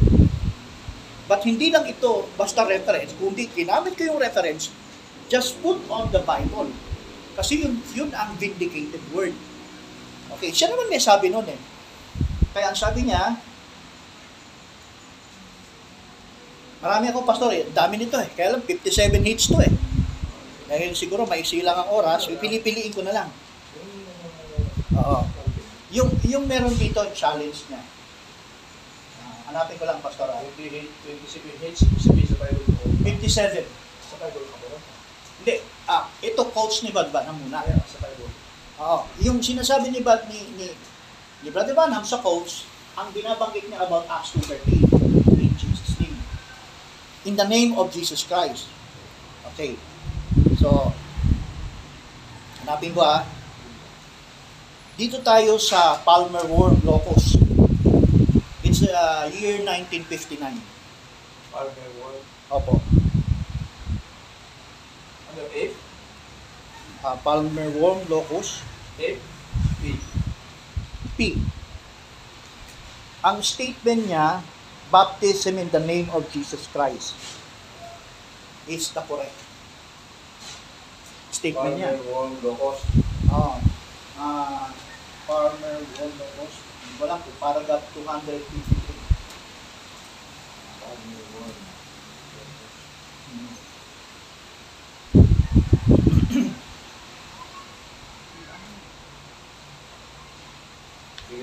Pause mo na. And it's really later than within. It's the coming of the Lord is at hand, sabi niya. We pray that your mercy will be extended, period. And give unto them, comma, Lord, their healing. I now condemn the devil on the light God's word, that he is the Son of God, that Jesus Christ, the Son of God, is the same yesterday, today, and forever. Okay, sunod niya. That water baptism in the name of Jesus Christ is the correct. Sino ba naman sa sa Now, this is the name of Jesus Christ, is the correct. Tapos close sentence na siya dyan, wala na siyang kasunod doon. Ibig sabihin, kung sinabi ni Brother Branham na baptism in the name of Jesus Christ is the correct, wala na tayong tapos na usapan dyan. Hindi mo pwedeng sabihin mali yun. Ngayon, wala. Doon dito sa baptism na pinag-usapan natin, hindi ni-mention ni Branham yung orthodox. Ibig bang sabihin, mat- pinamamalian niya? yun? Hindi. Kasi kagaya ng sinabi ko kanina, nasa isip ni Branham, meron siyang eksaktong revelation doon sa one singular name. At alam ni Branham na yung Lord at saka yung Kristo nandito sa pangalan. Kaya mapapansin natin, si Brother Branham nung panahon niya, meron din siyang binabali na basta hindi lang Jesus. Yes. Bakit? Kasi nung panahon na ni Brother Branham, dating nakasama siya sa Pentecostal movement. na ano lang yung Pentecostal movement. Gumagamit sila ng pangalang Jesus, Jesus only. Kaya nga sabi ni Pastor kanina, ang ang Godhead ng ah, Pentecostal movement ay kapos o kulang. Bakit? Sa kanila kasi, ang pen, tinatawag nating extreme oneness, ang paniniwala nila sa Godhead, yung ama ay siya na rin yung anak. At itong anak ay siya na rin ang Espiritu Santo na three offices. Yung paniniwala ng extreme oneness sa iisang Diyos, three offices yun. Na hindi ganun ang turo ng Bible. Kaya, kinokorek ni Buddy Banham yung bautismo lang sa pangalan ni Jesus. Saan? Sa mga Pentecostal. Kung Pentecostal ngayon ang magbabautismo, mali nga yung kanilang bautismo. Kasi ang bautismo nila is Jesus only na ang Father, Son, and Holy Ghost as one finger. Babasahin ko po kung paano si Badiba nang binabali niya yung pangalan, naniniwalang pangalang Jesus sa one finger. Kasi extreme oneness yun. Okay, punta muna ako sa quotes ni Barbanama. Medyo side ako ng konti sa dati. Okay lang mo, Pastor? Side ako ng konti sa dati. Napaka-importante nitong Matthew 28.19 kasi kapag dito talaga medyo sumala, maiiba ang kahulugan ng Jesus na singular name doon sa Matthew 28.19. Ito. Sa Bible po kasi may tinatawag po na doctrine of Christ. O, Dito na lang sa ilalim ng susulat. Doctrine of Christ.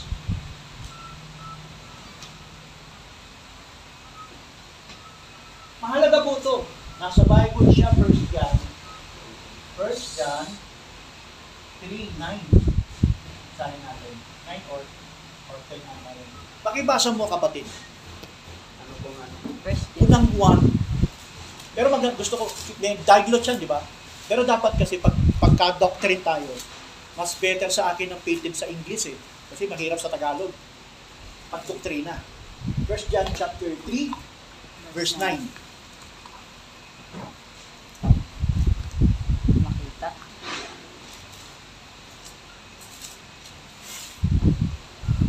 Is in this one. Ay, Tagalog lang siya.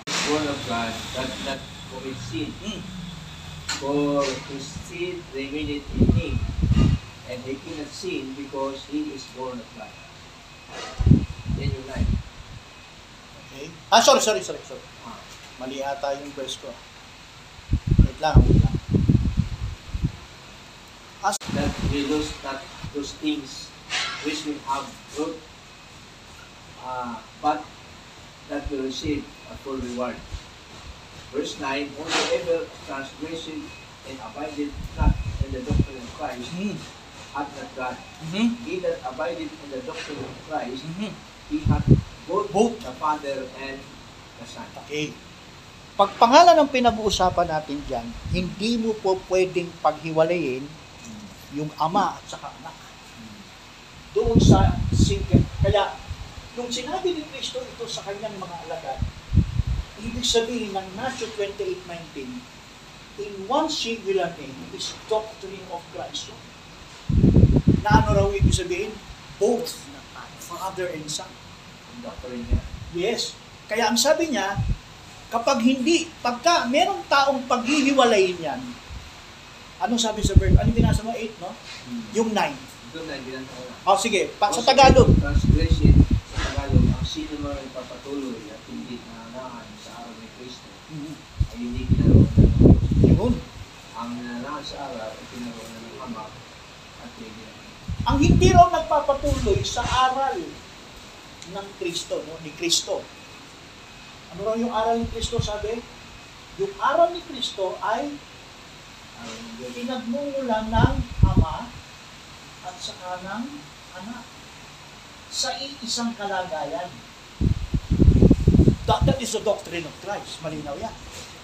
So dahil pangalan ang pinag-usapan natin, ibig sabihin, both the Father and the Son ang doctrine of Christ. Kaya ang sabi ni Kristo, ituro nyo sa kanila. Ano yung ituturo? Aral ni Kristo. Kaya kahit sila sila Pedro nagbautismo sa pangalan ni Jesus, itinuro sa kanila ang tamang pagkaunawa sa Godhead na alin, ang aral ni Kristo hindi mo pwedeng paghiwalay ng Ama at saka anak. Napaka-importante niya. So, when it comes to right formula of baptism, pag binanggit ko yung Jesus, importante, nandun yung Ama, nandun yung anak. And that is the doctrine of Christ. At ang sabi, ganon, kung hindi mananatili ang tao diyan, sabi sa binasa kanina, di ba? Ano sabi sa verse verse 8, 9, 9 ba yun? Ay, ah, wala siya. Ano ba yun? Kung hindi siya nananatili sa aral, pakit ano ba yun? as Pastor, pakiulit. Wala Sa. Tagalog. Oh. Verse 9. Verse 9. Ang sino man, Ang hindi kinaroonan. oh, hindi kinaroroonan. Ang sino mang nagpapatuloy at hindi nananawa sa araw ng Mhm. ay hindi Diyos. Yun. Hindi kinaroroonan ng Diyos kung hindi sila nagpapatuloy sa aral. Na ano raw yung aral?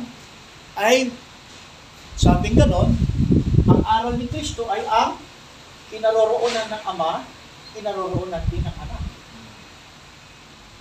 Ibig sabihin, that is the form of deity. Deity yan. Ibig sabihin yan, kaya nang si Kristo nasa lupa, hindi maintindihan ng mga Pharisees, hindi maintindihan ng mga Hudyo, maging ang mga apostol. Nang ang sabihin ni Kristo, hindi nyo ba alam na ang Ama ay nasa akin at ako rin ay nasa Ama. And that is the doctrine of Christ. Kaya sabi, doctrine of Christ yun. Aral ni Kristo yun. Na ano raw, kung makita mo ang si Kristo, makita mo ang Ama. At makita mo ang Ama, ang makikita mo Ama, yung nakikita mo si Kristo. Sa anong kalagayan? Deity. Kaya nga ang sabi ni Pablo sa Philippians 2, quote ko na lang, verse 6, Si Kristo ay nasa anyo ng Diyos na hindi nakikita. So, malinaw yun na si Kristo nasa kalagayan pagka-Diyos. Pero alam natin sa Godhead, kung sino talaga yung Diyos, walang iba kundi yung Ama. Pero, dahil yung Ama, sabi, nanahan doon sa anak, at mula nung nanahan ng Diyos, ang, ang Diyos Ama sa anak, hindi na sila nagkahiwalay. Hindi na sila kailanman pwedeng maghiwalay. At kung ano yung kalagayan ng Ama, magiging kalagayan ng anak, at yung kalagayan din ng anak, magiging kalagayan din ng Ama. Sinabi yan ni Kristo. So, yung aral ng bautismo sa Acts, sa Matthew 28.19 at ginanap niya Apostol Pablo sa Acts 2.38, hindi basta bautismo lang sa pangalang iyan. It has a revelation. Ngayon, paano ba maa-apply? Sabi ni Brother Banham, yung dugo. Maraming, si Brother Banham, ah, sabi niya, it's not the water. Binasa na ni Pastor yan eh. Di ba, Pastor? It's not the water, but it is the blood. O paano ba natin i-apply yung dugo sa bautismo? Ang ganito yan. First John chapter 1 sabi, first, ah, di. Uh, First John 1, 7, If you walk in the light, as He is in the light, then the blood of Jesus Christ will cleanse you pala. Yung pala, nagiging epektibo ng tubo kapag yung isang tao lumalakad siya sa progressive na pahayag. At yung dugo ni Kristo makikinabang sa kanya na siya'y malinis sa lahat ng kanyang karumihan. Tatlo yun. Inherited, kasalanan sa laman, at kasalanan, kasalanan sa pamumuso sa Espiritu. Hindi siya mahulog sa kasalanan pamumuso. Kasi bakit? Ah, sa paglakad niya sa mensahe ng Diyos, hinuhugasan siya ng dugo ni Kristo. Nakalagay yan sa 1 John 1.7. So yun yung effectivity.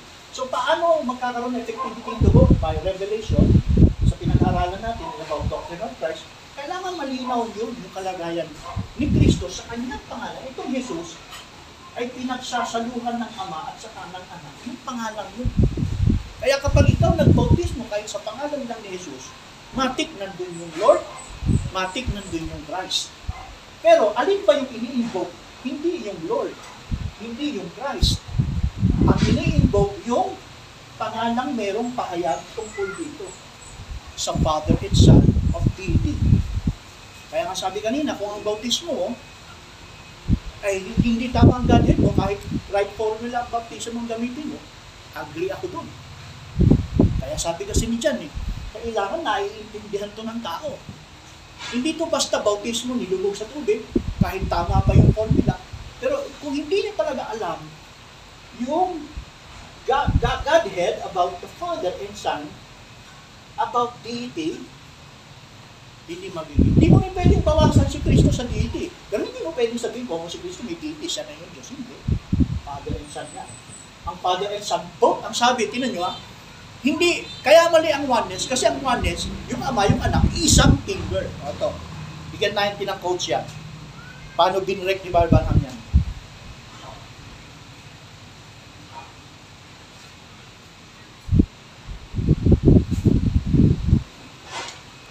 Kahit ang bautismo ay Jesus lang. Kasi nga, sa panahon na yun, may mga nagtuturo ng Jesus only. Kasi mali yung Godhead nila. Kaya si Brother, Brother Banham nakakapagbitaw na, hindi lang basta Jesus yan, tama. Kasi ang tinuturo kasi ng Matthew 28 na singular name, is kumukonekta rin sa sinasabi ni John about sa Godhead na may Father, may Son yun. Yung Jesus. Hindi mo pwedeng, hindi pwedeng binautismo lang, si Kristo lang yun. Mali din yun. Hindi rin pwedeng binautismohan yan. Ama lang yun. Hindi rin pwede. Ano daw sabi ang doctrine?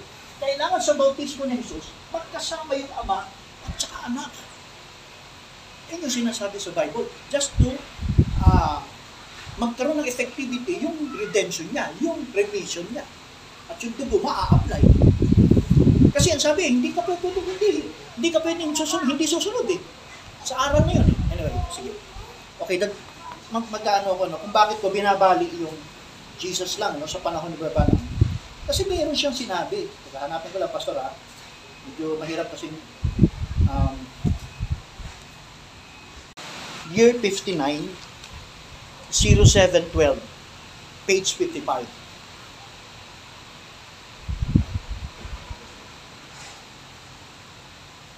Total deliverance. Oh, total deliverance. Sabi ni Barbanam, he made his flesh submission to the spirit that was in him.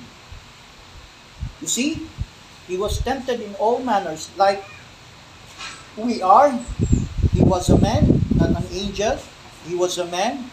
He had desired temptation just like we do. Tapos sabi niya, God took a complete man to bring total deliverance and he filled him with his spirit the Holy Ghost was in him. Yan sinasabi po dito ni Barbanam na sa kanyang aral tungkol kay Kristo sa aral ni Kristo na yung Ama nandun talaga kay Jesus. And without measure sabi ni Barbanam. Baba ko pa sabi niya as a man into the into the hands of God to the service of God and he is our example. Another quote, show us the Father and it's satisfied. Page 56, uh, uh, year 56, 0422. Bibilisan ko na lang kung pwede nyo kunin sa akin to. No? The Father expressed Himself through the Son. Tama yung 1 John 3. The Father expressed Himself through the Son. Him, the Father, were one in the sense that His Father was dwelling in Him. So, indwelling yan. Okay. Anong number niyan? Uh, 590422. Anong pamunan? Uh, Father, ah. Alam po, ano po? show us the Father and it's satisfied. Uh, 59. Fif- 56, Pastor. Ha? Fif- 56, tapos 0422. 56. 0422. E-36. Sige. Oh, So, dito, sinasabi dito, indwelling yan. Okay. So, gusto kong puntahan yung tumbukin, yung binibreak ni Brother Banham, hinahanap ko dito yung binibreak ni Brother Banham about ah maling paniniwala ng oneness. Si Roger kasi, di, ba, di mo pa alam yung oneness, ano? Hindi pa niya alam. Hindi pa niya alam yun. Okay, so, binibreak ni Brother Banham, hindi basta Jesus. Meron siyang sinabi dito sa show us uh, show us the Father and I'll satisfy. Sinabi niya, ah, hindi, sorry, dito sa We Would See Jesus. We Would See Jesus. Uh, year 58, 06, 12. Page 55. Anong sabi niya rito? When he was here on earth, how many knows that? Ibig sabihin, sa panahon na, no? Sa panahon nandito si Kristo, that the pillar of fire that followed the children of Israel in the wilderness, and it was Christ, the angel of the covenant. Alright? How many knows that was Jesus in Jesus? Pansinin niyo yan. Hindi, kaya, ano sabi? How that was Jesus, Burahin ko lang. How that by Jesus, hindi basta Jesus ha, how that by Jesus, itong sabi niya pastor, in Jesus. Kaya tama, hindi lang basta Jesus yan. Pero, ang sabi, paano nangyari yung Jesus? Sabi ni Barbana, yung Jesus ay nandun sa Jesus. Nasa tinatawag na ah, we would see Jesus. Sabi niya, yung Jesus na nasa Jesus, that the same Spirit. Okay. Another, Unveiling of God 64, 06, uh, 14, ang sabi niya, quote, And when you see that the Word made manifest, you see the Father God. Because the Word is the Father, pala yung Word pala, yun din pala Father. The Word is God, sabi ni Babanan. And the Word made manifest in God Himself, taking His own Word and manifesting it among believers. Okay, paradox. Ito paradox, ganun din, no? Was in Him. Because the Father was in Him, which the same Father of Jesus Christ, the great Spirit, and in the fullness of His power, in, mahalaga yung in eh. Mahalaga yung, may aral si ba, di ba, ng about 1 John 3.9, na yung in, doctrine of Christ yun eh. Kaya, mahalaga yung binibigkas ni ba, di ba, na, Jesus, in Jesus. Kaya, sinasabi dito ni Barbanan, ah, which is the Father, uh, which, which is. Because the Father, yun, because the Father was in, diniin na ni Barbanan yung in. In-highlights niya yung in. Hindi napapansin niya ng mga end time messages. Kadalasan kasi sa kanila, oneness sila, extreme oneness. Eh. Pero sa katulad natin, magiging malinaw po sa atin yun. Na yung invoking of singular name na Jesus ay merong Jesus who was in Jesus. Ibig sabihin, pag ginamit mo yung pangalan, hindi yan isang isang identity. You baptize in Jesus, o sabihin natin, Lord Jesus Christ, o in the name of Jesus Christ, or in the name of Lord, pag, halimbawa, identity lang, si Jesus lang yun, hindi doctrine of Christ yun. Hindi lang pwedeng in the name of Jesus, Father lang din yun. Kasi the doctrine of Christ is both Father and both Son in, in the wedding. Mahalaga yung revelation na yun. Okay. Dito ko sa fact number, ah. Show us the fa- show us the Father. Ah, 53, year 53, ito bali ni ba diba ng sa oneness. Year 53, 0907. Ito ang sabi ni na, there's only one God. Okay, i-break niyo one, iba't one niyo one God. And I differ, disagree, yan sabi niya, with the organization of Pentecostal. Yun. Ano na yung disagree niya sa Pentecostal? That the calls, the oneness like your one finger is one. Sabi ni Babanam. Ano raw yun? Dini-disagree daw ni Babanam yung organization na nagtuturo ng Pentecostal ng Diyos ay isa as one finger. Dini-break ni Babanam yun. Okay, sabi niya, Jesus, sabi niya, sabi ni Babanam, Jesus could not be his own father. Kaya nga, sa turo ni Aaron, ni Brother Banam, malagay ang in. sa Matthew 28, sa mga apostol. Back to the apostolic doctrine. Mahalaga yung in. Sa Jesus was in Jesus. Kaya siya, Wala pa rin tayo dalawang Jesus. Ano? oo. Him. Him. Oh, di ba? Siba, di ba na may statement nito? Di ba? Paglilitaw ka, pag paglilitaw niyan, parang dalawang Jesus. Di ba? Kasi, ang hindi nila napansin, ito, And, kumbaga, in. kumbaga, ang dating niya, Jesus the Father and Jesus the Son. Yes. To become one. Kaya nga yung doctrine, both eh. Kaya sabi ni, sa aral ng apostol no, na binabalik tayo ni Branham, huwag kang mawawala sa doctrine of Christ. If you baptize in ganito, Father and Son. kailangan merong father and son yan. Hindi pwedeng son lang, hindi rin pwede yung father lang. Kailangan magkasama. Kaya Jesus was in Jesus. Jesus and Jesus. Okay. Oo. Ah, tuloy. Kaya sabi na, binibreak na ni Baba ng kasi bakit? Kasi yung mga oneness nga, ang bautismo nila sa kay Jesus din eh. Lord Jesus Christ din. Meron din Jesus Christ. Pero, saan sila magkukulang? Kung sa paniniwala nila na wala silang aral ng doctrine of Christ. Kasi bakit? Hindi sila aayon dito eh. Wala silang aral ng in. Wala silang turo ng indwelling. Ang aral nila, yung ama, espiritu dati, bumaba, naging katawang tao, yun ang anak. Na siya rin ama dati. Yan ang binibreak ni Baba. Drama. So, Kaya nung time nagsasalita si Brother, Brother Van Huno, may sinasabi siya na hindi lahat ng kinikilala ng nagsasabing Jesus, kinikilala niya. So ano ba yung Jesus na sinasabi niya dyan? Yung naniniwala sa organization ng Pentecostal. At nung mga Trinitarian, Brother, tama sa Okay, tuloy natin. Meron pa ba ako? Ah, meron pa. Nakakaba pa naman.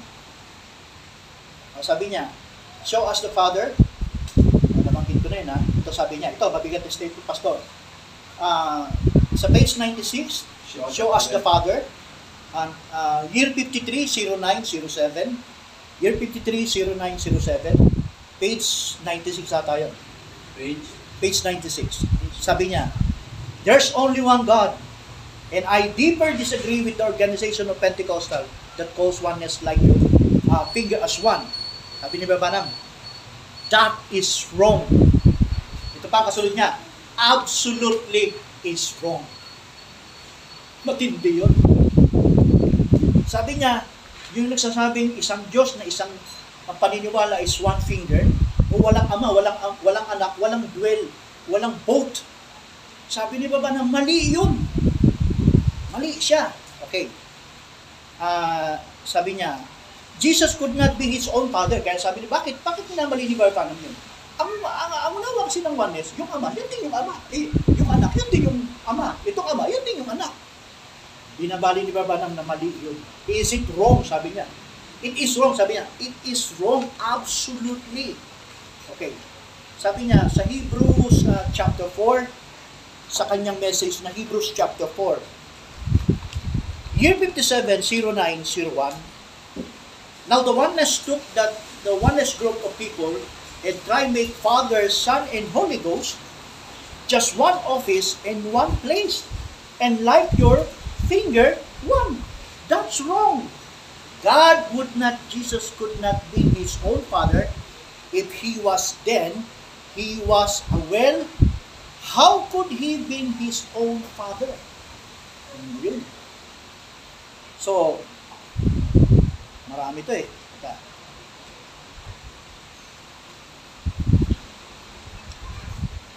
Ubusin. Oo, dami nito eh. Meron pa dito sa Elisha the prophet.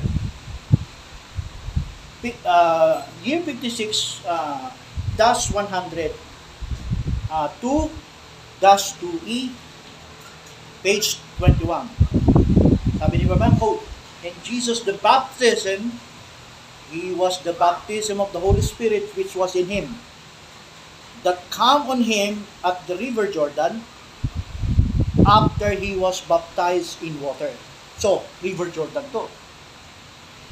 Kaya dito sinasabi ni Brother Branham na yung Christ ay nag-start po ng River Jordan. Na kung itong Christ hindi lang basta siya anointing. Kundi yan ay both Father and Son. Cain. Sa aral yan ni Ham. Kaya, yung 1 John 1.3.9, and that is the doctrine of Christ. Tayo pala bilang mga Kristiyano at lalo na kung mangangaral tayo ngayon, kailangan bit-bit yan. Kailangan yan ng revelation. Na kapag magbabautismo ka, hindi lang ito anak sa pangalang Jesus. Hindi lang din yung pangalan ng Ama. Kailangan Jesus was in Jesus. Kailangan dalawa sila. Kasi yun ang sabi. Kaya tama si Brother Banham eh. So, ngayon, marami pa ito eh. Pero, bilang patunay na connected to the, the baptism, the right formula of baptism is connected to the understanding of the Godhead. Pero kailangan may pakita talaga natin. Kasi si Brother Banham mismo eh, kinili niya eh. Na kung bakit niya sinasabi, hindi lang basta Jesus. Tama. Kasi nga, may Jesus na nagtuturo sa panahon ni Babanap. Hanggang ngayon, na ginagamit din nila ang Matthew 28.19 in Acts 2.38. Pero it doesn't mean kapag ginawa nila yun, then the blood of Jesus Christ uh, will, uh, sabi nila, that, that this, their sins will be remitted and that the gift of the Holy Ghost was given unto them. Hindi. Hindi. Kundi, mananatili yung kanilang kasalanan kasi because of their wrong understanding about the Godhead. At saka walang declaration ng kapatawaran dyan. Walang Oo. forgiveness dyan eh. Declaration. Total faith lang ang declaration ng forgiveness of sin. Yes. Punta ako sa coach ng baptism. Isa pa lang yung ginamit ko eh. Punta ako sa coach ng baptism. Meron ka naman akong oras. eh. Okay. Kapag ka, ano, na. Ah, Wala, hindi mo tayo kahit pa lang. Hindi. Diba na sa panahon niya, hindi issue po sa kanya yung kung ano yung pipiliin mo lang. Not against na si Brother Bannon, hindi nagbabautismo dito. Yes, nabautismo po niya. Nagbabautismo sa, sabi nga ni Brother Bannon, this is how the way I baptize Lord Jesus Christ. Sinabi na yun sa coach. Yun ang bautismo niya. Lord Jesus Christ. Oo. Pero hindi niya inutos, hindi niya pinag-uutos na kailangan bigkasin mo ito. So, sa invoking na sinasabi ni Barbanam, hindi niya pinag-uutos, Pinili. necessary kailangan banggitin mo ito. Oh, pinili lang niya. Oh, pinili niya lang yan, pero walang utos si Brother Banham sa invoking na ito yun. Ang utos ni Brother Banham sa invoking is Jesus, Lord Christ. Pero hindi niya ito inuutos na ito ay parang bigkasin mo. Pero hindi mo sinasabing, kung ikaw bautismo ng ganito eh. Kahit yung bigasin, bigasin pwede rin. Ang Hindi, mahalaga ang mahalaga kasi yung pangalan. Yes. Ang mahalaga kasi dito, ito. Ito. Hindi ko sinasabing hindi mahalaga to. Hindi ko sinasabing hindi mahalaga. Mahalaga yan pareho. Pero sa paliwanag ko kanina, itong Lord nasa loob ng ito. Itong Christ nasa loob ng ito. Bakit? In to right understanding about Jesus, kailangan meron kang both Father and Son. And to form, this is the Holy Ghost. Yan ang Holy Ghost eh. Kung doktrine ng Holy Ghost.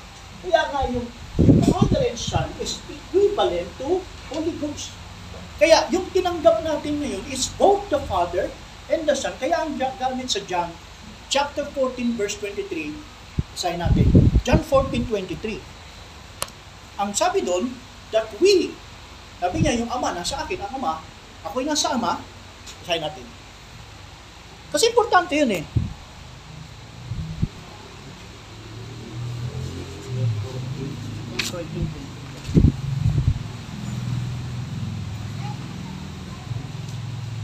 Pakibasa. Basta pakibasa. Saan mo sundan mo, bro? Ano Yun. po yun? John 14, John 14:23. John 14:23.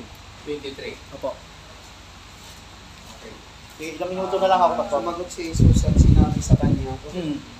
Kung ang sino man ay umiibig sa akin ay ang kanyang ay kanyang tutuparin ang ang aking salita at siya ay iibigin ng aking ama At at kami- kami, ay pasa sa kanya at Kami. siya ay gagawin namin aming tahanan. So, Yun. Pinaka, ano niya, yung word na kami. Paano si Kristo, paano ang Ama at saka ang Anak makakatahan sa iglesia?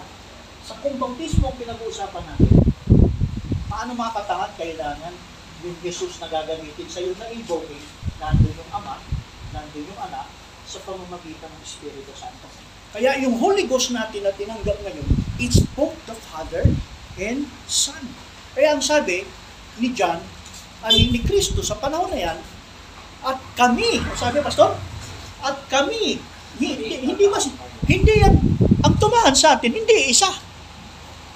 Hindi ama lang ang tumahan sa atin. Hindi lang, hindi rin si Kristo lang ang tumahan sa atin. Eh, lalong mas mali, mas mali yun. Kasi si Kristo, bahagi lang ng Ama. Hindi mismo si, ang Holy Ghost, hindi mismo yan si Kristo. Yan ay Diyos, pero si Kristo bahagi na doon. Yan ang Holy Ghost. Ngayon, paano makakapasok? Paano makakapasok sa church? Ito yung church. Paano makakapasok? Sinabi ni Kristo, yung Ama at saka yung Anak sa church. Sabi, kailangan dumaan doon sa baptism. So, kumbaga, parang ah yung ama at anak, para yan yung natanggap ng tao, ano gagawin yun? Yun na, una siyempre sa utos ni Peter, Acts 10.30, Kasi ganun. ganun, sa, sa atin ganun, sa person natin. So, ako gusto kong tanggapin. Ano tatanggapin ko? Yung pangakong Holy Ghost, Yung pangakong word. Ano yung word? message. Message. Yes. Word. Ang, ang, ang, ang word kasi, Pastor, it's not only by word, letra. No? Sabi nga, letter killer. So, But, but, kasi hindi to letra lang, ano? Sabi ni Paul, uh, 1 Corinthians 3.6 ata, o 2 Corinthians 3.6. We are able minister. Minister, sabi. Kita niyo sabi ni Paul, we are able minister. Bakit sinabi ni Paul, we are able minister? Kasi may kakayanan ka. Kung ikaw ang tunay na ministro ng Diyos, hindi ka lang sa salita, may kakayanan ka saan? Not for the letter, but for the spirit. Spirit. Sabi niya, the letter kill it, but the spirit give it life. So, hindi to basta word. Hindi masama yung word. Pero kailangan mo ng spirit. Just to, ikaw yung isang ministro na may kakayanan, papasukin mo yung ama at saka anak sa loob ng church. Kasi pag hindi dala yan, Oo, na ano natin malinaw sa atin na para matanggap mo yung uh, Father Santo, kinakailangan mo salita ng Diyos narinig ng tao. hindi, hindi basta salita pa sabi mo kanina. Hindi yung pa- paano tanggapin wala ka sa salita, dapat mo tanggapin ang mensahe. Yung salita, yung word, Ah, dito kaya na basa. It's not only by the word. Sabi nga ni Paul, letter kaya nga. It's not only by the word. Pero una mo na word. Hindi, tama, tama. Ano bang klaseng word? Hindi naman masama yung word eh. Has the Spirit. Kasi kung word lang siya, wala yung Spirit, it's nonsense. Hindi yan makakatagos dyan. Oo. Kaya ngayon, identify natin kung ano yung Spirit. Eh, sino yan? Yung Spirit na yan has both, sabi kanina, doctrine of Christ, has a Father and Son. So nasa salita. Sabi niya, both. Kaya nga, nasa word pa rin. Nasa, Nasa loob ng word. Yun. Yan, yun yung Spirit. Nasa word Hindi ko siya pwedeng paghiwalayin. Kung kasi Kristo ngayon, ah alam natin na si Kristo sa physical, wala siya. Nasa glor- glorified siya eh. So ano ano niya ngayon? Glorified body siya. Hindi, ano ano A spirit glorified. Ito ah. Sabi sa 2 Corinthians na ginamit ko, Pastor. Ah, I think, chapter 5, no? 2 Corinthians 5, 16 ata yun. 5.16. Sige, basahin natin. Tingnan natin. Para at least eh, maging malinaw tayo. God's manifestation. Ah, Hmm. Dali lang, Pastor. Linawin muna natin. Ano ba yung sinasabi ni Pablo? Na kaya ngayon, hindi namin nakikilala si Jesus Christ. Ako in the first place, di naman niya talaga nakita si Christ. Eh. Sa Ang pwedeng magsabi niyan, yung mga apostol na eyewitness. Hmm. Kasi sila mismo ang nakakita kung ano itsura ni Kristo ayon sa laman. Okay, sabi niya, pagka makikilala namin si Kristo, ayon sa naman. Hmm? Siguro no, Hindi, kwento yan. Kwento. kwento niya. Pinarating Okay. sa kanya yan. Ngunit sa ngayon, hindi na namin nakikilala na yun. Okay. Ngunit sa ngayon, hindi namin siya nakikilala. Kasi bakit? Ano ba yung mula dati sa laman? Yan yung kanyang dating kalagayan. Noon. In flesh. Noon. In flesh yan. Pero, nung namatay si Kristo, alam natin, binalikan niya ito. eh.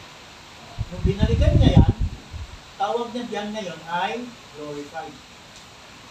Glorified body. Tama ba? Ano ba ako dito? Tama yan. Tama yan. So, itong glorified body, hindi siya nakilala nung siya na-resurrect. Nung naglalakad, yung dalawang kinuwento na ni Pastor, naglalakad sa dalawa, dalawang ah, alagad, na, tama ba yun, Pastor, di ba? Sa Imaos. May dalawang alagad na naglalakad. At merong sumama sa kanilang isa, walang iba kundi si Jesus. Nakilala ba nila? Hindi. Pero nasaan ang kalagayan si Kristo? Nasa naman ba? Sagutin niyo. Ang glorified na yun, nasa laman ba o hindi? Hindi. Spirit yun. Spirit na yun eh. Pero nakikita mo siya. Sino ba yung nakit Sino ba yung kausap ng dalawa sa ima? Sabi ni sabi doon sa kwento, si Kristo yun eh. Hindi yun yung ama. Pero alam natin yung ama nandun sa kanya. Kasi glorified body siya kasi hindi naman siya pwede mag-glorified body kung wala yung ama sa kanya. So, yung sinasabi ni Pablo na hindi na siya nakikilala sa laman noon, yes. Pero nung siya ay, nung siya ay nag-glorified body, yung kalagayan niya, pastor, hindi na yun laman. Spirit yun. Yung glorified body, kaya tumatagos nga sa God's- kanya, siya pumunta eh. God's. Kaya, Yung sabi ni Paul na hindi na siya nakikilala ngayon. Hindi mo siya talaga makikilala at mag-appear si Kristo. Hindi mo siya nakikilala. Una, hindi mo naman siya nakilala noon. Yun din ba yung Chopin? Chopani, yes. Chopani yan. Hindi mo siya makikilala in the form of the Spirit ngayon. Kaya, si Kristo ngayon, bagamat, kasi si Kristo ngayon, hindi siya nasa labas. Pumasok siya sa loob eh, kasama ng kanyang ama sa kalagayan ng Holy Ghost. Ngayon, sa paanong paraan? Because of the Word. Hindi not only by the Word, kundi kasama yung Spirit. Ano yung Spirit? Father and Son. Ngayon na tinatawag na Holy Ghost. Oh. Pero ngayon wala na si Kristo sa ng iglesia. Hindi, nasa loob. Pinalabas ng mga pastor. Ah, yung mga, sabihin natin, false brethren. Tama yun. Wala na, kumakatok nga eh. Oo. Pero ang pinag-usapan natin yung tunay na iglesia. Na kung saan, nandun yung Holy Ghost. Nandun yung Holy Spirit. Pag sinabi natin Holy Spirit, this is not only the Spirit of the Father, this is not only the presence of God. Nandun yung bahagi ni Kristo at hindi pwedeng mawala. Kumbaga, yung human spirit ni Kristo. Hindi na yun human spirit, Pastor. Hindi. Sinasabi ko na nga, it's nga, yung human spirit ni Kristo hindi nawawala. Wala na yun. Wala. Na yung dati. Ay, yung, yung human spirit, yung human spirit niya, ito na yun. Kasi kasama pa rin siya ngayon ng Diyos saan. Yes, kasi ang sabi, ang sabi kaya ng Father and Son Pastor, nakipag-isa kasi si Jesus. Una kasi ang Diyos nakipag-isa kay Jesus. Kasi dati, ang Diyos Ama as anointing, bumababa sa propeta, nagsasalita sa propeta. Nandun, kaya lang, ang nangyayari, hindi siya nagiging permanent. Outdwelling lang siya eh. Anointing lang siya sa matandang tupat. Pero kakaiba pagdating ng New Testament kay Kristo. Pagdating kay Kristo, hindi siya anointing lang. Tumahan talaga sa kanya ang Ama. At sabi, pag, yung pagtahan ng Ama sa Kanya, pag-usapan natin spirit to spirit. Ito spirito ng Ama, spirito ng human spirit ng anak, it become one. Kaya nga ang gamit niya, will, abode. So, nung time na nagkaisa sila, in one, yung Ama at saka yung anak, hindi, sabi sa akin, sabi sa akin, paano kung Ama, anak, magkasama? Ilang spirito yan? Ang sagot ko isa, hindi nila tinatanggap. Pinakita kong ebidensya, tahimik siya.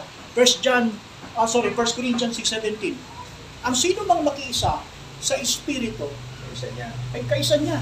Eh kahit pa ilan pa yung maging kaisa ng Ama, ay ng Holy Ghost na kung saan ang Ama, anak, saka anak, at nakikiisa sa atin sa lahat ng mga Espiritu, isa pa rin. Uh, Basahin natin, 1 Corinthians. so, Ah, Kapatid, ah, basahin natin para ma-stable tayo. may Ang quotes saka Bible. Pastor, na hindi mo natuloy. Mhm. Mo. Anong. Yung Hindi ko na maano kasi ang dami ng pastor eh. Ano pong ano? Hindi ko na matandaan kasi ang dami oh. First Corinthians. Ay, yung 517, 516 ba yan? Iba pa yung kaninang kino-coach ko sa Godhead, iba pa yun. anong yung natin? Ah, ah, ano, yung 1 First Corinthians 6.17. Basahin natin. Chapter 6. Chapter Baka 6, sa verse Ezekiel. 17. Oo. Meron ka time. Wala na siguro, konti na lang. Oo, oh, ubus na, ubus na. Okay. Ngunit ang nakikisama sa Panginoon ay kaisang espiritu niya. Yun. Malinaw yan eh. So, Second Corinthians, First Corinthians, o yung isang yung isang spirito na verse yan. 6, 17. Yes. Yung isang spirito na Verse yan. 6 Verse 6, verse 6 yun, di ba? Ah, 7. 7. ay 17, 17. 17 pala. Chapter Ah. 6 pala. Oh, chapter 6, verse 17. Sabi ganun, yung enjoin one spirit. So, saan sila magjo-join in one spirit? Sino kung join one spirit?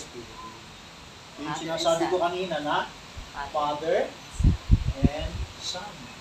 Yan yung tinatawag ngayon na Holy Ghost. Diyan magjo-join. Kaya ang tao kapag hindi siya makatanggap ng Father, Son, in the Holy Ghost, Hindi sila nag-join. hindi siya makikig, hindi siya magiging join po sa iglesia sa katawan ni Kristo. Kahit ano pang gawin niya, magpabale-balentong sa dyan, parang mukhang puspos na puspos ng Espiritu Santo. Pagka wala, hindi siya connectado doon sa one spirit, hindi siya join in one spirit, wala siya ng Holy Ghost, wala sa kanya yung Ama, tsaka, at saka Espiritu Santo, well, kahit tama pa yung bautismo niya, sabihin natin Lord Jesus Christ, may invoke, o kaya Jesus Christ, o ano man ang bautismo niya, ma- walang mababaliwala yun. Hindi magkakaroon ng effectivity yung kapatawaran niya. Still mananatili siya nasa kasalanan. Hindi makakapagligtas sa kanya. Kasi bakit? Kasi ito, importante ito. Join in one spirit. Kaya nga doctrine of Christ. Hindi pwedeng walain yun. Kaya itong pinag-usapan ko natin na bautismo, wala tayong, ako, I'm not against kung binautismohan ka sa Lord Jesus Christ, I'm not against, binautismohan ka sa Lord lang, Lord Jesus, Lord Jesus lang, anything sa lahat ng mga nasulat na ito, kapag binautismohan ka, kahit Christ nga lang eh. Diba, may bautismo, Christ lang. Christ lang ba? Lord, ah sorry, Lord Lord Christ. Christ ata, Lord, Lord Jesus, mga ganun. O kaya, ano lang, meron lang, ah, Lord lang. Meron ang bautismo, Lord lang eh. Pero, ibig kong sabihin, hindi ba buo yung kanyang kaligtasan sa bautismo? Buo yung kung ito ay nangyari. Yung Father and Son nandoon. Ulitin ko ka. Last na lang na verse. Bakit ko sinasabi, andun yung Ama, nandun yung Anak. Last verse ko sa Bible. Hebrews chapter 1 verse verse 1 and 2. Dito na ako magtatapos. Ang sabi sa Hebrews 1 na ang Diyos Ama nag-usap sa mga propeta saan yung Espiritu yan ha? Sa mga propeta sa iba't ibang panahon. 1 and 2. Opo, 1 and 2 yun. Hebrews chapter 1 verse 1 and 2 sabi sa 1. Nangusap ang Diyos. Sige bro, pakibasa. Ano ba yung Hebrews? One. Hebrew 1. One and two. 1 and 2. 1.8. Anong chapter po? Chapter 1. Chapter 1. Verse 1 and 1 at saka 2. Oo. Ang Diyos na nagsalita ng unang panahon sa ating mga magulang sa iba sa iba't ibang panahon at sa iba't ibang paraan sa pamamagitan ng mga propeta ay nagsalita sa atin sa mga huling araw na ito sa pamamagitan ng kanyang anak na siyang itinalaga na tagapagmana ng lahat ng mga bagay na sa pamamagitan naman niya ay ginawa ang sanglibutan. Sabi ni Pablo sa verse 2, na ang anak nagsasalita sa atin ngayon. Ang ama ay nagsasalita sa paanong paraan? Sa pamamagitan ng propeta, tapos na. Sabi ni Pablo na ang anak, ah, ang, ang ama ay nagsasalita sa atin, hindi direkta. Nagsasalita sa sabi ni Pablo sa pamamagitan ng anak. Ngayon. Sabi diyan sa verse 2, di ba? Ulitin mo bro, dahan-dahan lang para ma- makita natin. Mabilis yung basa mo eh. Ay nagsalita sa atin sa mga huling araw Sino raw yung nagsasalita sa atin? Sige, tuloy. na ito sa pamamagitan Yun. ng kanyang anak Ayun. na siyang itinalaga na tagapagmana ng lahat. Sa panahon daw ng dispensasyon ng biyaya, ibig sabihin, church ages. Hindi Old Testament. Panahon ng dispensation ng church ages. May nagsasalita daw sa loob. Hindi lang panahon ni Pablo yan, ha? buong church ages yan. Sa panahon ito, sabi ni Pablo, ay nagsasalita, sa, sa panahon ito ay nagsasalita sa atin sa pamamagitan ng anak. In other words, doctrine of Christ, both Father and Son, proven na yung one Spirit, yung Holy Ghost, nasa loob ng iglesia, nagsasalita ang Ama, ang Diyos Ama, sa pamamagitan ng Anak. Nagpapahayag siya. Sabi nga nun, yun ang merong effectivity ng right formula of baptism. Tama dun sa Matthew 12, chapter 28, na Jesus. Kapag malinaw sa atin yung Matthew 28 na yung singular name ay Jesus, it's both the Father and both the Son. This is the Holy Ghost, nandun yung Lord, nandun yung Christ. Complete. Kaya kahit magbautismo ka ng Lord Jesus lang, o kaya ng Jesus, ang importante, you have the, the clear understanding about singular name in salvation. Bukod dyan, may clear understanding kung sino yung Diyos na yun. Yes. Tama. Diba? So, Yun Eh, sorry. Jesus Christ, hindi, the hindi, pwede makapagsalita Oh. si Jesus Christ. Kasi si, si Kristo the kasi, si Kristo kasi hindi siya pwedeng magsasalita. Sinabi na nga yan eh. Wala siyang pwedeng anumang sasabihin maliban sa Ama. At yung Ama, hindi rin gagawa ng direktang pangungusap sa kanino man nang wala siyang gagamitin. So, ang sabi ko, yung Holy Ghost, yung presensya, yung, yung Holy Spirit, it's not only the presence of God, it's not only the, the Spirit of God. By His presence, nandun din doon sa Holy Spirit yung human spirit ni Christ. Subject doon, kaya hindi mo pwedeng paghiwalay. So this is not only the Word, but has the Spirit. The letter has killed. Kasi bakit the letter has killed? Bakit? Wala yung Spirit eh. But the Spirit gave it life. Yan yung Holy Ghost. So, manalangin lang po ako. Salamat po, dakilang Diyos. Sa hapong ito, Lord, sa aming pong ah, talakayan. Lord, we are not here just to debate our brothers or our brethren here, Lord God. Nandito kami, Panginoon, upang mag-fellowship, Lord. At ah, pag-aralan po namin ang, ang mga salita mo, Lord. Hindi namin, hindi ko sinasabi, Panginoon, ito'y, ito'y tama, lahat. But in my own self, Lord, this is only my expression kung ano man yung tinanggap Lord. Yes. Hindi ko po ito pinipilit sa kanila na paniwalaan ko nila. And this is only about sharing, Lord God. At ganun din si Pastor. Na kung ano man ang naibahagi niya, Panginoon, ah, lahat din yung mga yun ay nasa pag-aaral po. Kaya, hindi ko po sinasabi na ang lahat ng sinasabi ko ay it's an absolute, ito yung katotohanan. Hallelujah. This is only a fellowship of that. Dalangin po namin, iniiwan po namin ito sa iyong banal na Espiritu na siya po ang magpunyagi, siya po ang magbigay ng conviction sa kung ano po yung mga napag-aralan namin.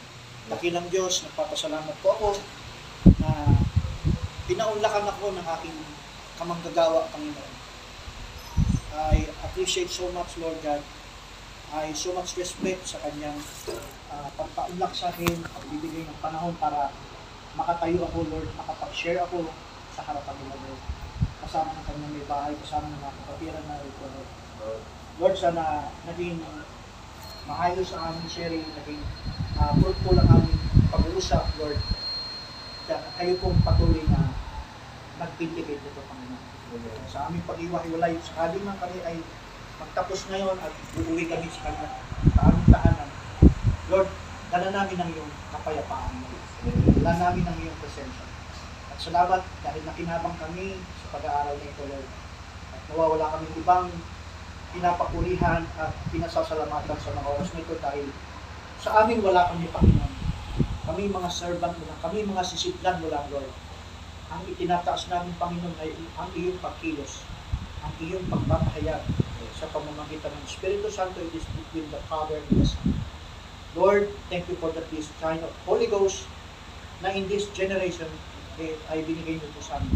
Sabi ng aming mahal na propeta, it is not the generation about what the Pentecostal has teach, Lord God, to remit the sins of any man, but it is the blood of Jesus Christ will cleanse by the Holy Spirit. Salamat Panginoon, pagpalain niyo po sila ang man aming natanggap sa araw ito. Ipagpala niyo po ang ang gawain sa dakong ito, Lord, sa buhay ng aming kapatid Pastor Roland, ah, Pastor Roland. Pagpalain niyo po sila, naway Ah, patuloy mo pa silang uh, punuan at dagdagan ng mga mga kaluluwang ipagkakatiwala ng Panginoon sa dapit ito, Lord. Bless mo po sila, Panginoon, in every way. Yes. I ask this, Lord God, hinihiling ko. Maging si Brother Roger nandito, si sister na nandito. Pagpalain niyo po siya sa kanyang pagsasaliksik. Naway makasumpong siya sa iyo ng tunay na kapayapaan. I ask this, Father God, in your Son, Jesus Christ, our Lord. Amen. Amen. ating uh, pinapaksa, ang ating pinapaksa ay tungkol sa right formula of baptism. Right formula of baptism. Na, recap ko lang uh, sa mga pakayag ng pastor kanina, ah, mula sa propeta at sa banal na kasulatan, sa pagtatalakay ni pastor, sa mga books na binasa, Pastor kanina, nakita ko there is no issue about what is right formula of baptism. The only way na sinabi ng Brother Banam ay ito. This is only how, the way I, I baptize, na ginamit ni Brother Banam is Lord Jesus Christ. So yun yung ah, para sa ating mahal na propeta na, na fitted, na gamitin niya yung Lord Jesus Christ, di ba? Yun ang kanilang pakayag. Ano? Pero sa mga katulad ng mga iba na nababasa natin at na babanggit din ni Banam, wala siyang problema sa ibang bautismo na kung ang ginamit, halimbawa ay Jesus ah, Jesus Christ, ah, Lord Jesus, or Jesus Christ, Lord Jesus, or Jesus Christ, or Lord lang, Lord is Lord, Lord Jesus, meron pa yung Lord lang, ito, yan. So, para kay Brother Banham, hindi big issue yun. Para sa ating mahal na kapatid, hindi big issue yun. Para sa kanya. Sa narinig ko, no? At yan ay mapatutunayan ko kasi base din sa coach na hinanda ko. So, itong Lord Jesus Christ, hindi po ako against dito. The Lord Jesus Christ. I'm not against the baptism of the Lord. Kung ito man ang ginamit, hindi ako against that. Pero hindi naman din ako against kung ginamit lang ay Lord Jesus na katuloy sa rebaptism ni Paul. At doon sa iba pa, I'm not against. Kasi ang isi-share ko mga kapatid, doon sa kahalagahan ng pag-unawa ng number 5. Because this is a great commission. Ito kasi, ito yung importante kasi, dahil dito nagsimula eh. Bakit ko sinabing dito nagsimula? Dahil ito yung commission. Utos kasi yan eh. Ah, natin yung Matthew 28. Brother, pwede bang pakibasa para Brother Olga? Sa Matthew chapter 28, 19.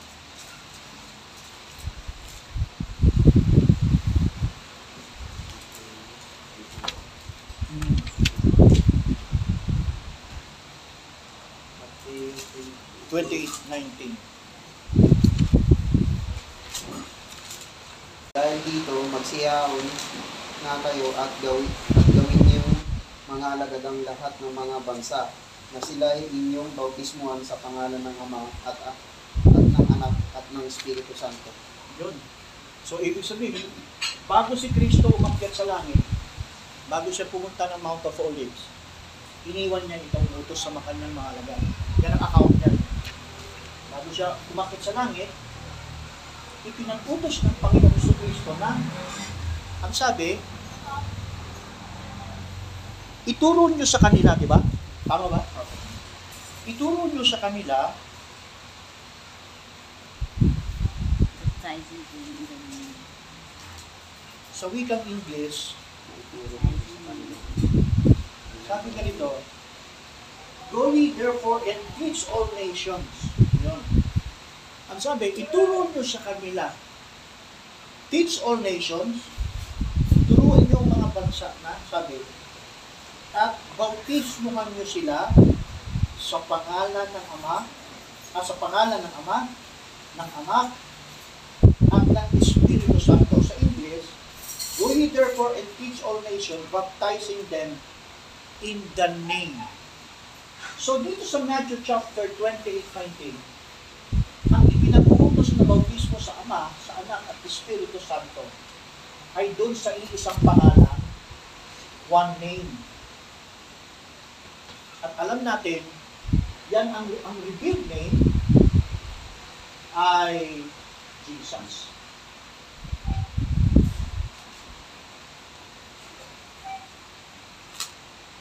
At itong sinasabing ituro, no?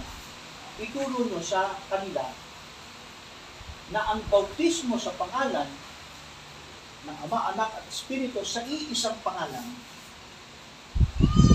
ay hindi basta pangalan lang. Basahin natin ang Acts chapter 4.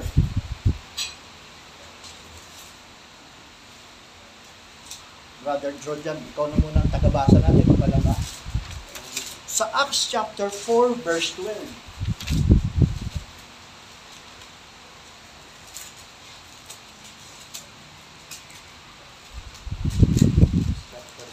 Acts 4 verse 12.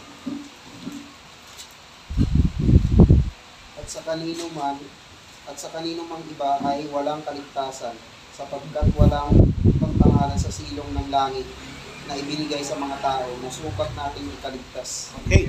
Walang ibang pangalan, singular name.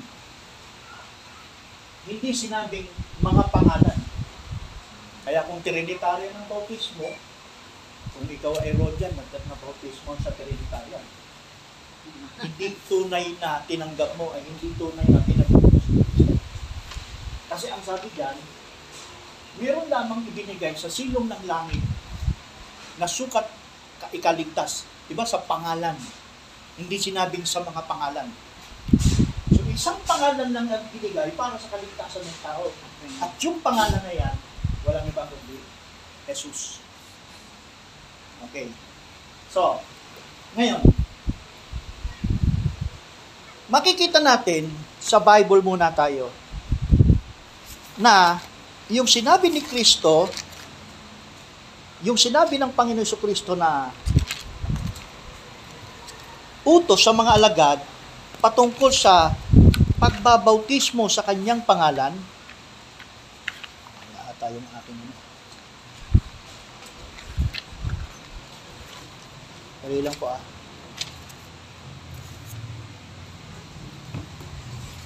Nagbabautismo sa kanyang pangalan. Ganito ang sinabi. Ito siguro nakasulat na ngayon dito, no? No other name was given, sabi gano'n, that a man to be saved. No other name. Wala na tayong pagtutalunan doon. Walang ibang pangalan para sukat ikaligtas ng ng tao maliban sa pangalan ito na walang iba kundi Jesus. Yan ang malinaw dyan. Kaya, yung Matthew 28.19, nang ginanap nila ito, unang unang nangyaring pagtupad niyan ay yung Acts 2.38. So ito na yung nabalangkas ni Pastor kanina, no? hindi ko na masyado i-elaborate.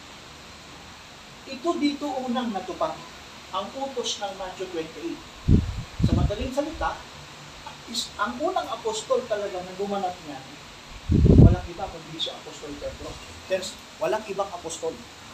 Ang kauna-unahang tumupad ito sa Great Commission ng Lord Jesus Christ na nagbautismo ng at ginamit yung singular name. So, dahil mayroon tayong sinasabing invoking, ano ba yung invoking? Ibig sabihin ng invoking, pagtawad, pagbigkas. Invoke.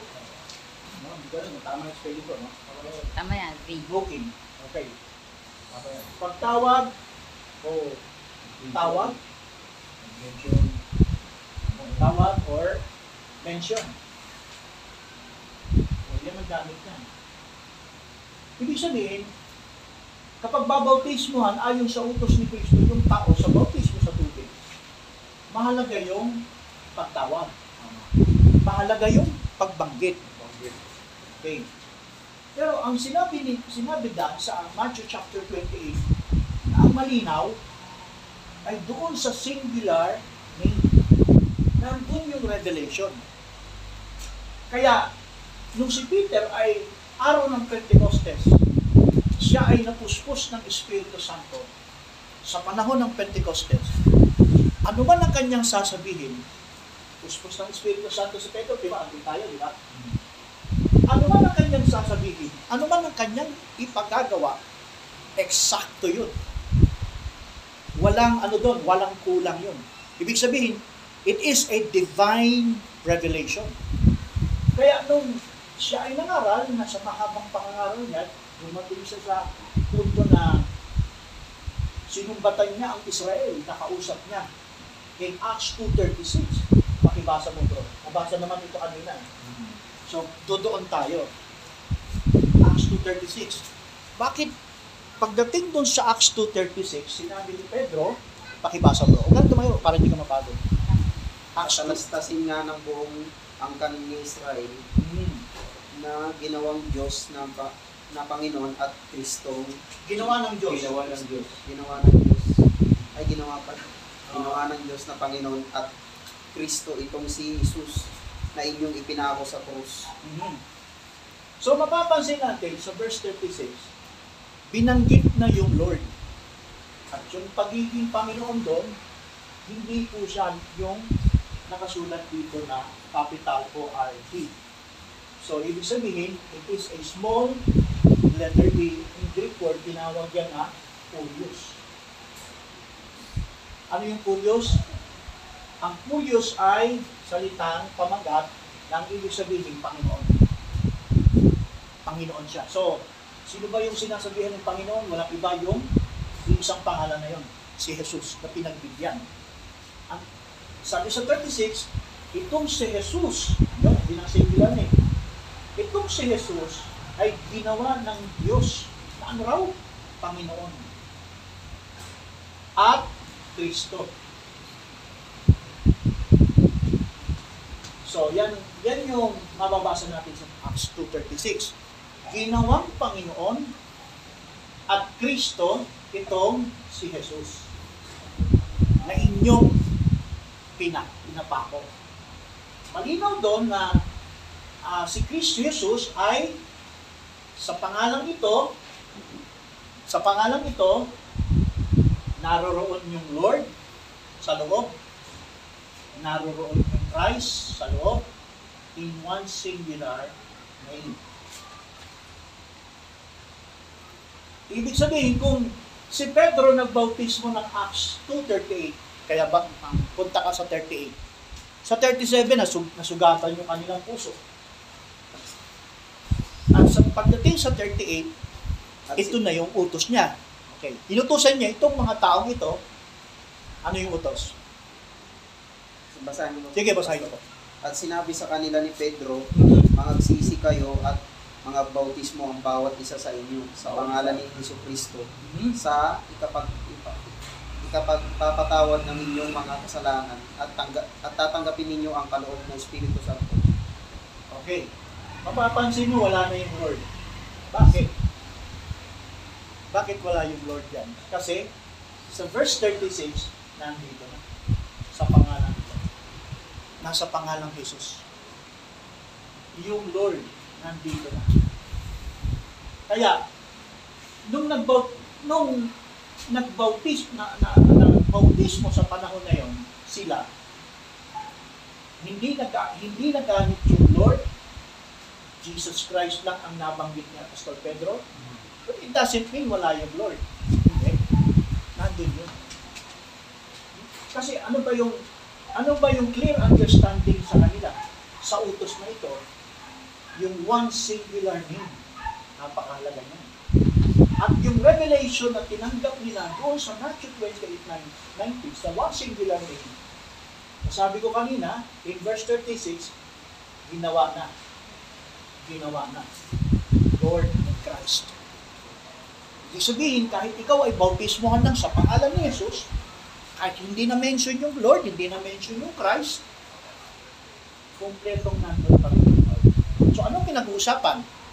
Kung sasabihin natin, kailangan mo talagang bigkasin to dahil involved. Hindi siya papasok. Ano, hindi to parang ang bali, ano. Ang sinasabi ko lang, kung involved, hindi mali. Pero ang ini-involve mo, hindi yung title. Hindi rin ito title. Hindi rin ito title. Ang ini-involve na kailangan mong i-mention, bigkasin, ay ang pangalang Jesus. Sabi nga ng ating mahal na propeta, it was not the water that a man be justified. But it is the blood of Jesus Christ na na-mention tong pangalan na to will be effect to the remission of sins. So, man, napakaraming statement ni Brother Branham. So, ibig sabihin, kahit sa panahon ni Brother Branham,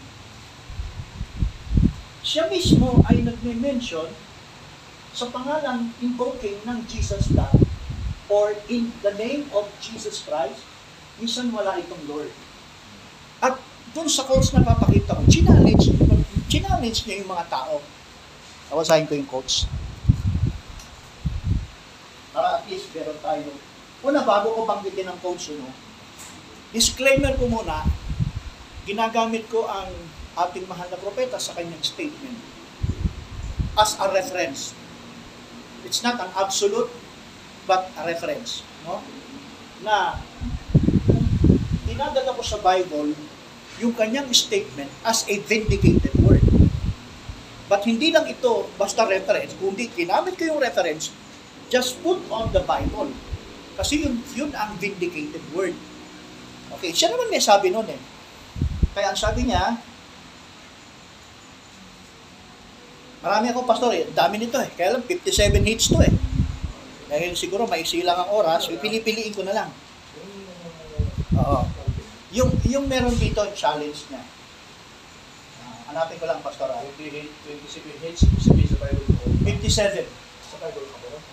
Hindi, ah, ito quotes ni Bad Banham muna. Kaya sa Bible. Oo. Yung sinasabi ni Bad ni, ni, ni Brother Banham sa quotes, ang binabanggit niya about Acts 2.13 in Jesus' name. In the name of Jesus Christ. Okay. So, hanapin ko ah. Dito tayo sa Palmer Worm Locus. It's uh, year 1959. Palmer word. Opo. Ano, F? Uh, Palmer Worm Locus. F? P. P.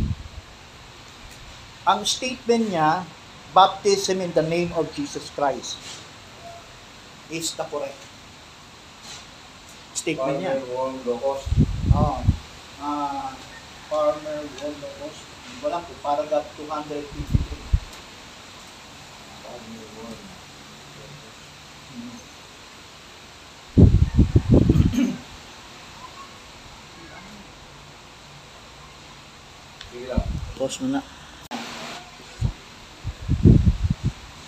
And it's really later we think. It's the coming of the Lord is at hand, sabi niya. We pray that your mercy will be extended, period. And give unto them, comma, Lord, their healing. I now condemn the devil on the light God's word, that he is the Son of God, that Jesus Christ, the Son of God, is the same yesterday, today, and forever. Okay, sunod niya. That water baptism in the name of Jesus Christ is the correct. Ba is the name of Jesus Christ is the correct. Tapos close sentence na siya dyan. Wala na siyang kasunod doon. Ibig sabihin, kung sinabi ni Brother Banham na baptism in the name of Jesus Christ is the correct, wala na tayong tapos na usapan dyan. Hindi mo pwedeng sabihin mali yun. Ngayon, wala. Doon dito sa baptism na pinag-usapan natin, hindi ni-mention ni Brother Banham yung orthodox. Ibig bang sabihin, pinamamalian niya yun? Hindi. Kasi kagaya ng sinabi ko kanina, nasa isip ni Brother Banham, meron siyang eksaktong revelation doon sa one singular name. At alam ni Brother Branham na yung Lord at saka yung Kristo nandito sa pangalan ito. Kaya mapapansin natin, si Brother Branham nung panahon niya, meron din siyang binabali na basta hindi lang Jesus. Yes. Bakit? Kasi nung panahon na ni Brother Branham, dati nakasama siya sa Pentecostal movement. Na ano lang yung Pentecostal movement. Gumagamit sila ng pangalang Jesus, Jesus only. Kaya nga sabi ni Pastor kanina, ang ang Godhead ng ah, Pentecostal movement ay kapos o kulang. Bakit? Sa kanila kasi, ang Pente- tinatawag nating extreme oneness, ang paniniwala nila sa Godhead, yung Ama ay siya na rin yung anak. At itong anak ay siya na rin ang Espiritu Santo na three offices. Yung paniniwala ng extreme oneness sa iisang Diyos, three offices yun. Na hindi ganun ang turo ng Bible. Kaya, kinokorek ni Buddy Banham yung bautismo lang sa pangalan ni Jesus. Saan? Sa mga Pentecostal. Kung Pentecostal ngayon ang magbabautismo, mali nga yung kanilang bautismo. Kasi ang bautismo nila is Jesus only na ang Father, Son, and Holy Ghost as one finger.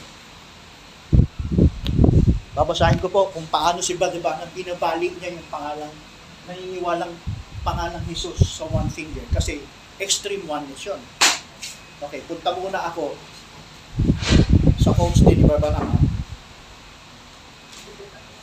Medyo side ako ng konti sa dati. Okay lang mo, Pastor? Side ako ng konti sa dati. Napaka-importante nitong Matthew 28.19 kasi kapag dito talaga medyo sumala, maiiba ang kahulugan ng Jesus na singular name doon sa Matthew 28.19. Ito. Sa Bible po kasi may tinatawag po na doctrine of Christ. Ito, dito na lang sa ilalim ng susulat. Doctrine of Christ.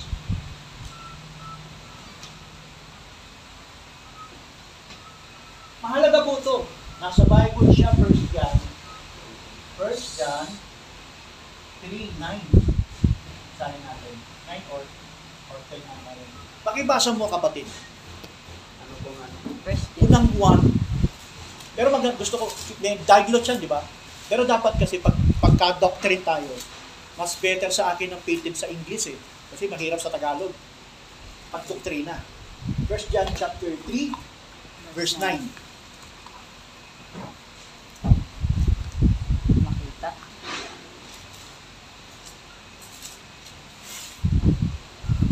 Is English mo. Ay, Tagalog lang siya. Word of God not commit sin. Hmm. For his seed remaineth in him, and he cannot sin because he is born of God. Yan yung line. Okay. Ah, sorry, sorry, sorry, sorry. Ah. Mali ata yung verse ko. Wait lang, wait lang. That we lose not those things which we have wrote, uh, but that we receive a full reward. Verse 9, Whosoever transgresseth and abideth not in the doctrine of Christ Hmm. hath not God. Mhm. He that abideth in the doctrine of Christ, Mhm. he hath both, Both. the Father and the Son. Okay. Pag pangalan ang pinag-uusapan natin dyan, hindi mo po pwedeng paghiwalayin yung ama at saka anak. Doon sa single. Kaya, nung sinabi ni Kristo ito sa kanyang mga alagad, ibig sabihin ng Matthew 28.19, in one singular name is doctrine of Christ. Na ano raw ibig sabihin? Both Father and Son. Ang doctrine niya. Yes. Kaya ang sabi niya, kapag hindi, pagka merong taong paghihiwalayin yan, anong sabi sa verse? Ano binasa mo? 8, no? Yung 9. Doon na ginagawa. Oh, sige. Pa, sa Tagalog. Transgression Tagalog, ang sino man ay papatuloy at hindi nananahan sa araw ni Kristo ay hindi kinaroon ng Diyos. Yun. Ang nananahan sa araw ay kinaroon na ng Ama at hindi ng Ang hindi raw nagpapatuloy sa aral ng Kristo, no? ni Kristo. Ano raw yung aral ni Kristo, sabi?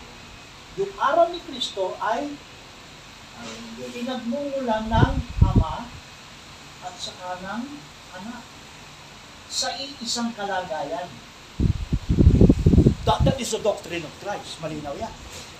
So dahil pangalan ang pinag-usapan natin, ibig sabihin, both the Father and the Son ang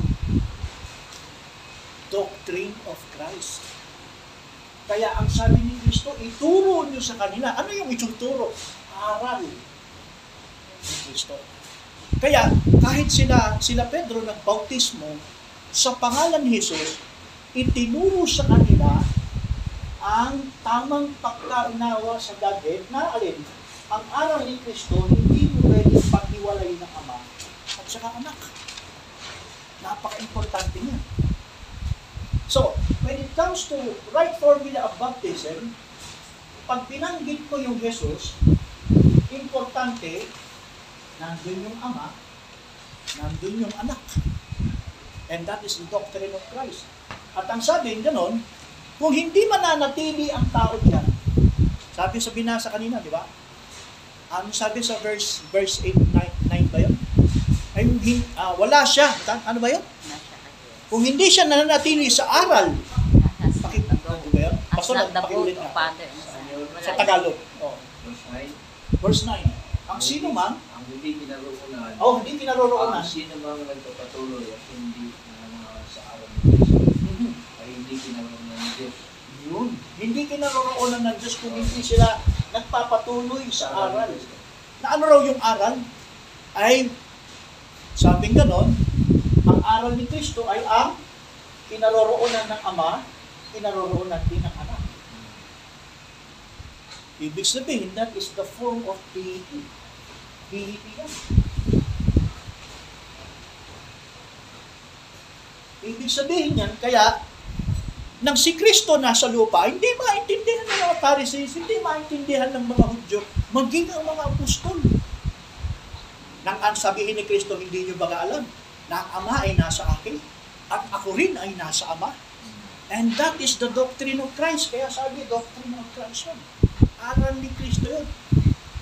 Na ano raw, kung makita mo ang si Kristo, makita mo ang Ama. At makita mo ang Ama, ang makikita mo ang Ama, yung nakikita mo si Kristo. Sa anong kalagayan? Deity. Kaya nga ang sabi ni Pablo sa Philippians 2, quote ko na lang, verse 6, si Kristo ay nasa anyo ng Diyos na hindi nakikita. So, malinaw yun na si Kristo nasa kalagayan pagka-Diyos. Pero alam natin sa Godhead, kung sino talaga yung Diyos, walang iba kundi yung Ama. Pero, dahil yung Ama, ang sabi, nanahan doon sa anak, at mula nung nanahan ng Diyos, ng, ang Diyos Ama sa anak, hindi na sila nagkahiwalay. Hindi na sila kailanman pwedeng maghiwalay.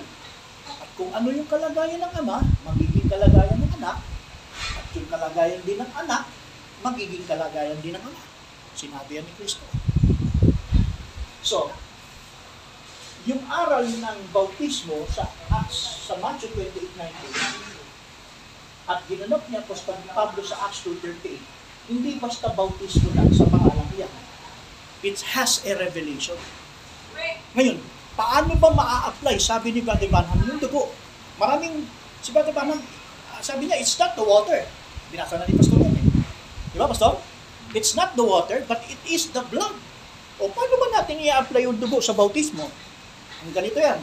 First John chapter 1 sabi, first, ah, di. Uh, First John 1 7, if you walk in the light, as He is in the light, then the blood of Jesus Christ will cleanse you pala. Us from Yung pala, nagiging epektibo ng tubo kapag yung isang tao lumalakad siya sa progressive na pahayag. At yung dugo ni Kristo makikinabang sa kanya na siya'y malinis sa lahat ng kanyang karumihan. Tatlo yun. Inherited, kasalanan sa laman, at kasalanan, kasalanan sa pamumusong sa Espiritu. Hindi siya mahulog sa kasalanan pamumusong. Kasi bakit? Ah, sa paglakad niya sa mensahe ng Diyos, hinuhugasan siya ng dugo ni Kristo. Nakalagay yan sa 1 John 1.7. So yun yung effectivity. So paano magkakaroon ng effectivity yung dugo? By revelation, sa pinag-aralan natin about doctrine of Christ, kailangan malinaw yun yung kalagayan ni Kristo sa kanyang pangalan. Itong Jesus ay pinagsasaluhan ng ama at saka ng anak. Yung pangalan yun. Kaya kapag ikaw nagbautismo kahit sa pangalan lang ni Jesus, matik nandun yung Lord, matik nandun yung Christ. Pero alin ba yung ini-invoke? Hindi yung Lord, hindi yung Christ.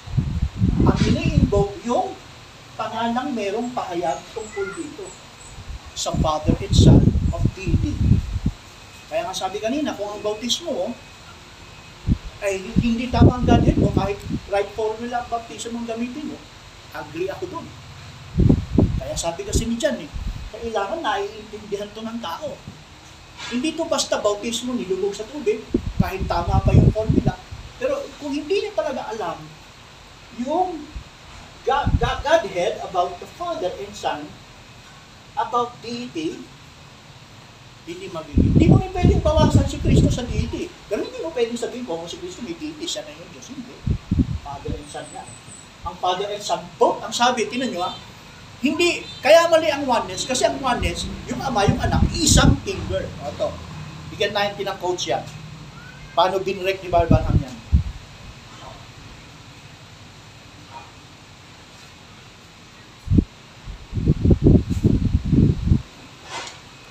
kahit ang bautismo ay Jesus lang. Kasi nga, sa panahon na yun, may mga nagtuturo ng Jesus only. Kasi mali yung Godhead nila. Kaya si Brother, Brother Banang nakakapagbitaw na, hindi lang basta Jesus yan, tama. Kasi ang tinuturo kasi ng Matthew 20 na singular name is kumukonekta rin sa sinasabi ni John about sa Godhead na may Father, may Son yun. Yung Jesus. Hindi mo pwedeng, hindi pwedeng binautismo lang. Si Kristo lang yun. Mali din yun. Hindi rin pwedeng binautismohan yan. Ama lang yun. Hindi rin pwede. Ano daw sabi ang doktor? Kailangan sa bautismo ni Jesus, magkasama yung ama at saka anak. Yan yung sinasabi sa Bible. Just to ah, magkaroon ng effectivity yung redemption niya, yung remission niya. At yung dugo, maa-apply. Kasi ang sabi, hindi ka pwede, hindi, hindi ka pwede susunod, hindi susunod eh. Sa araw na yun eh. Anyway, sige. Okay, that, mag magkano ko no, kung bakit ko binabali yung Jesus lang no, sa panahon ni Barbana. Kasi mayroon siyang sinabi. Hanapin ko lang, Pastor ha. Medyo mahirap kasi um, year 59 0712 page 55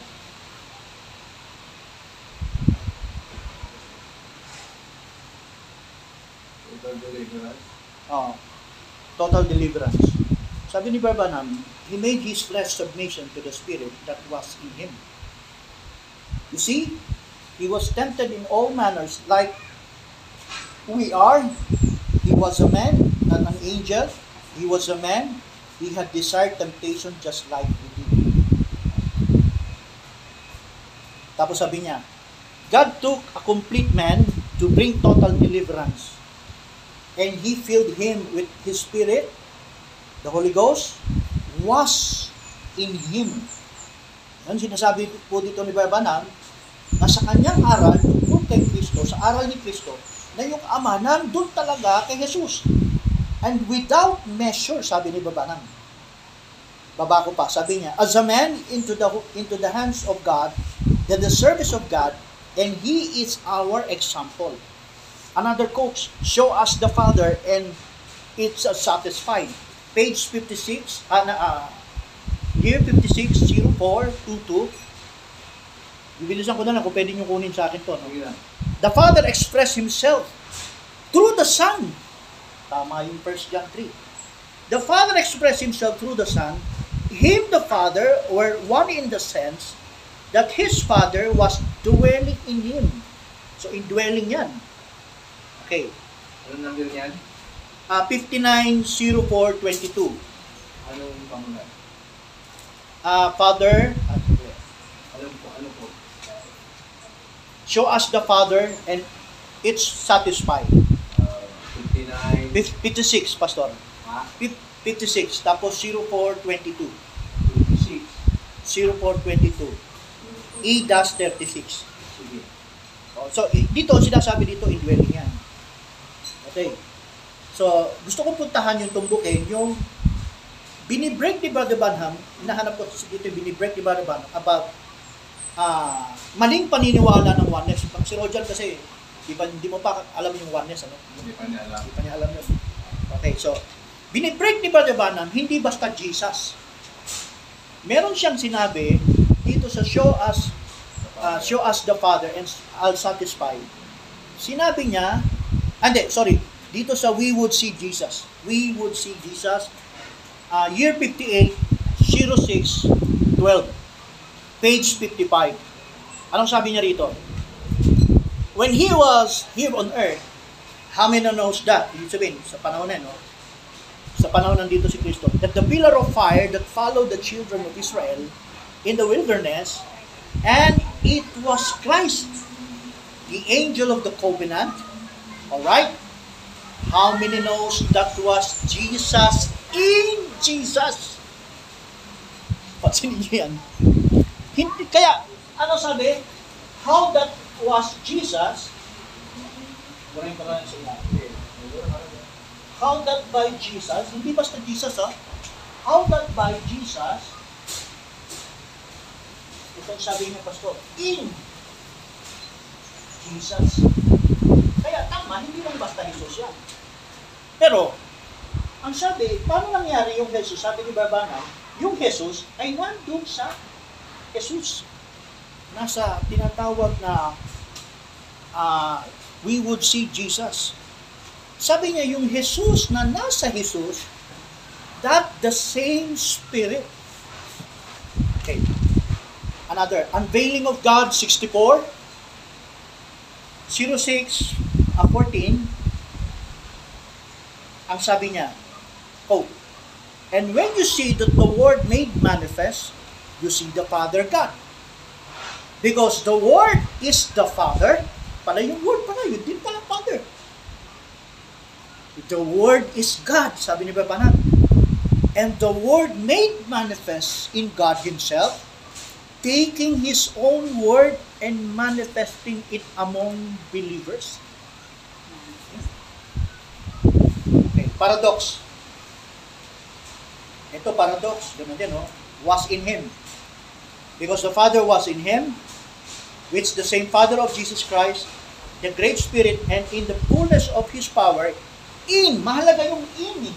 Mahalaga yung, may aral si Brother Banam about 1 John 3.9 na yung in, doctrine of Christ yun eh. Kaya, mahalaga yung binibigkas ni Brother Banam na Jesus in Jesus. Kaya, sinasabi dito ni Brother Banam, ah, which is the Father, uh, which, which is, ah, sabi niya sa Because the Father, yun, because the Father was in, diniin na di ba Banam yung in. In-highlights niya yung in. Hindi napapansin niya ng mga end time message. Kadalasan kasi sa kanila, oneness sila, extreme oneness. Eh. Pero sa katulad natin, magiging malinaw po sa atin yun. Na yung invoking of singular name na Jesus ay merong Jesus was in Jesus. Ibig sabihin, pag ginamit mo yung pangalan, hindi yan isang isang identity. You baptize in Jesus, o sabihin natin, Lord Jesus Christ, o in the name of Jesus Christ, or in the name of Lord. Pag, halimbawa, identity lang, si Jesus lang yun, hindi doctrine of Christ yun. Hindi lang pwedeng in the name of Jesus, Father lang din yun. Kasi the doctrine of Christ is both Father and both Son in, in dwelling. Mahalaga yung revelation na yun. Okay. Dito ako sa fact number, ah. Show us the fa- show us the Father. Ah, 53, year 53, ito bali ni Bartiba ng sa oneness.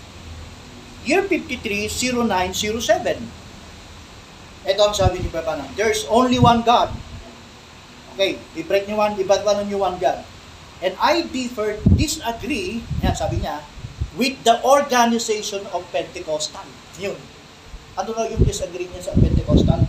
That the calls, the oneness like your one finger is one. Sabi ni Babanam. Ano raw yun? Dini-disagree daw ni Banham yung organization na nagtuturo ng Pentecostal ng Diyos ay isa as one finger. Dinibreak ni Brother Branham yun. Okay, sabi niya, Jesus, ah, sabi niya, sabi ni Brother Branham, Jesus could not be his own father.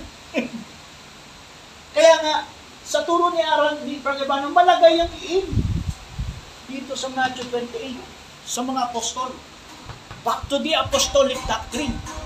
Mahalaga yung in. Sa Jesus was in Jesus. Kaya siya, Wala parang tayo dalawang Jesus. Ano? oo. Him. Him. Oh, di ba? Si Brother Branham may statement nito. Di ba? Paglilitaw ka, pag paglilitaw niyan, parang dalawang Jesus. Di ba? Kasi, ang hindi nila napansin ito, And kumbaga, in. kumbaga dating niya, Jesus the Father and Jesus the Son. Yes. To become one. Kaya nga yung doctrine, eh. Kaya sabi ni, sa aral ng apostol no, na binabalik tayo ni Brother Branham, huwag kang mawawala sa doctrine of Christ.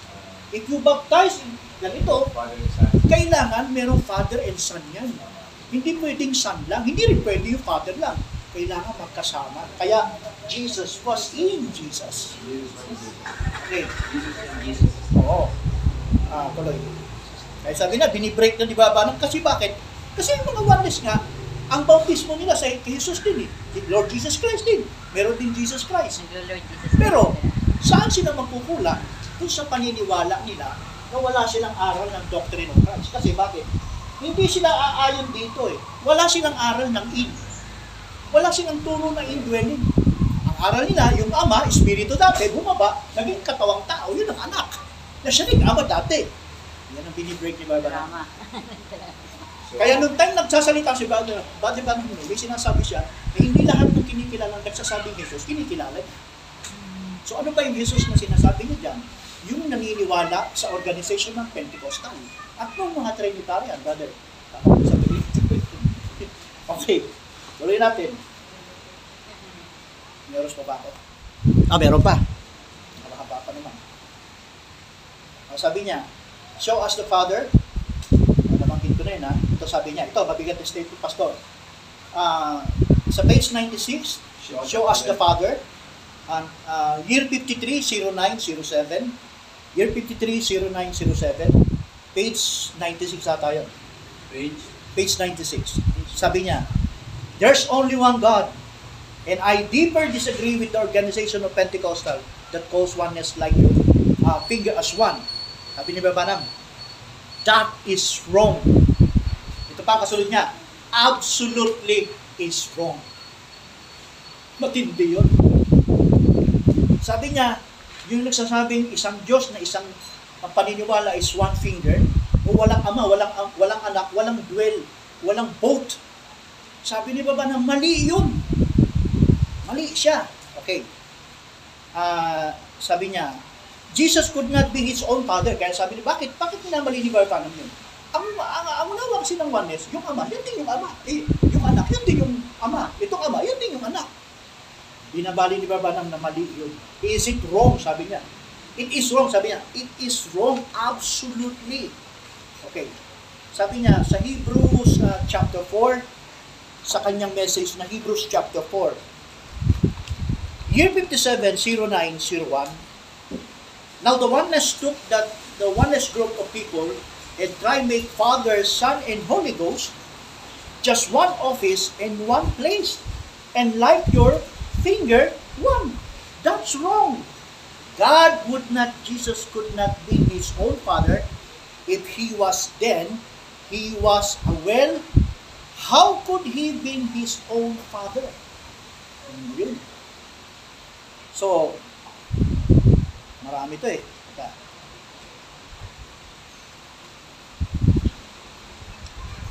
Teka. Oh, sin. Oo, ang dami nito eh. Oh. Meron pa dito sa Elisha the prophet.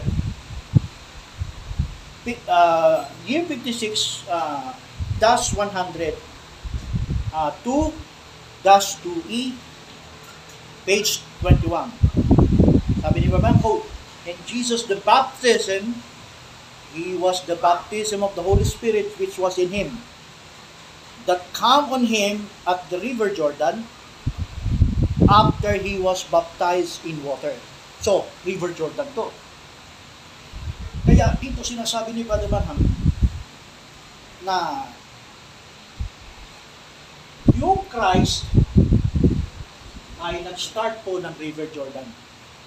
Na kung itong Christ, hindi lang basta siya anointing, kundi yan ay both Father and Son. Cain. Sa aral yan ni Branham. Kaya, yung 1 John 1, 3, 9, and that is the doctrine of Christ. Tayo pala bilang mga Kristiyano at lalo na kung mangangaral tayo ngayon, kailangan bit-bit yan. Kailangan yan ng revelation. Na kapag magbabautismo ka, hindi lang ito anak sa pangalang Jesus. Hindi lang din yung pangalan ng Ama. Kailangan Jesus was in Jesus. Kailangan dalawa sila. Kasi yun ang sabi. Kaya tama si Brother Branham eh. So, ngayon, marami pa ito eh. Pero, bilang patunay na connected to the, the baptism, the right formula of baptism is connected to the understanding of the Godhead. Pero kailangan may pakita talaga natin. Kasi si Brother Branham mismo eh, kinili niya eh. Kung bakit niya sinasabi, hindi lang basta Jesus. Tama. Kasi nga, may Jesus na nagtuturo sa panahon ni Babalak. Hanggang ngayon, na ginagamit din nila ang Matthew 28.19 in Acts 2.38.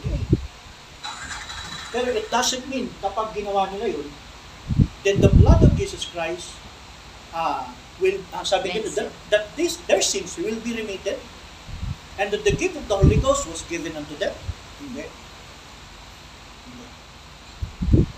Kundi, mananatili yung kanilang kasalanan kasi because of their wrong understanding about the. At saka walang declaration ng kapatawaran dyan.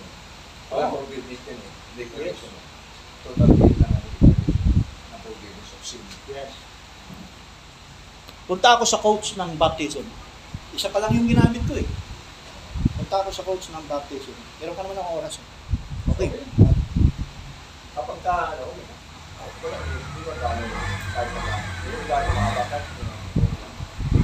Diba na sa panahon niya, hindi issue po sa kanya yung kung ano yung pipiliin mo lang. Not against na si Brother Banan, hindi nagbabautismo dito. Yes, nabautismo po niya. Nagbabautismo sa, sabi nga ni Brother Banan, this is how the way I baptize Lord Jesus Christ. Sinabi na yun sa coach. Yun ang bautismo niya.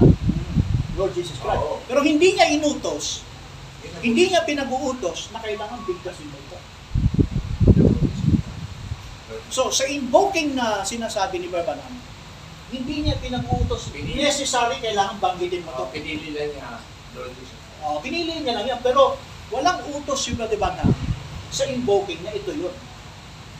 Ang utos ni Brother Banham sa invoking is Jesus Lord Christ. Pero hindi niya ito inuutos na ito ay parang bigkasin mo. Pero hindi mo sinasabing, kung ikaw bautismo ng ganito eh. Yung bigasin, bigasin pwede rin. Ang Hindi, mahalaga ang mahalaga kasi yung pangalan. Saka yung understanding. Yes. Ang mahalaga kasi dito, ito. Ito. Hindi ko sinasabing hindi mahalaga to. Hindi ko sinasabing hindi mahalaga. Mahalaga yan pareho. Pero sa paliwanag ko kanina, itong Lord nasa loob na ito. Itong Christ nasa loob na niyo. Bakit? Into right understanding about Jesus, kailangan meron kang both Father and Son. And to form, this is the Holy Ghost. Yan ang Holy Ghost eh. Kung doktrina ng Holy Ghost. Kaya nga yung, yung Father and Son is equivalent to Holy Ghost. Kaya yung tinanggap natin ngayon is both the Father and the Son. Kaya ang ga- gamit sa John, chapter 14, verse 23, sign natin. John 14, 23. Ang sabi doon, that we, sabi niya yung Ama, nasa akin, ang Ama, ako'y nasa Ama, sign natin. Kasi importante yun eh.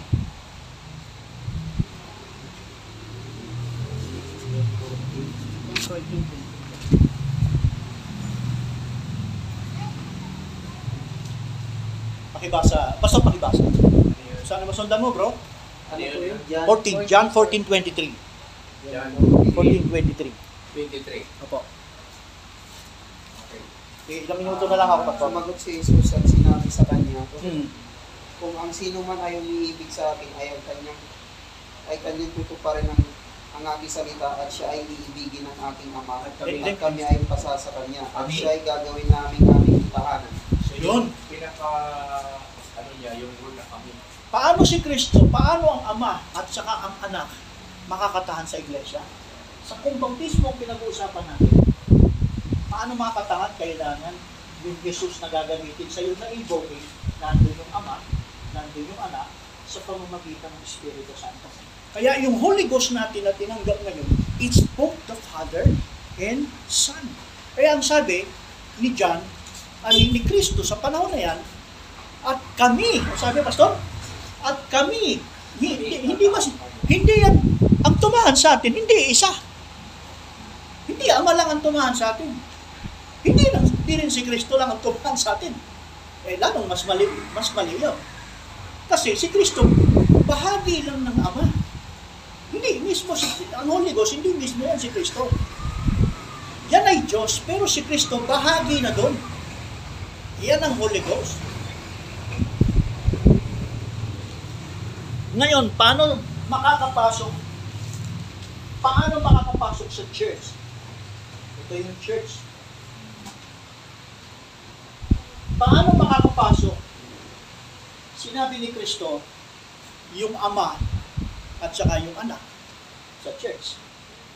Sabi, kailangan dumaan doon sa baptism. So, kumbaga, parang ah, yung ama at anak, para yan yung natanggap ng tao. Ano ba rin yun? Yun na, una siyempre sa utos ni Peter, Acts 10.13, Kasi ganun. ganun sa, sa atin ganun. Sa person natin. So, ako gusto kong tanggapin yung mga anak. Ano tatanggapin ko?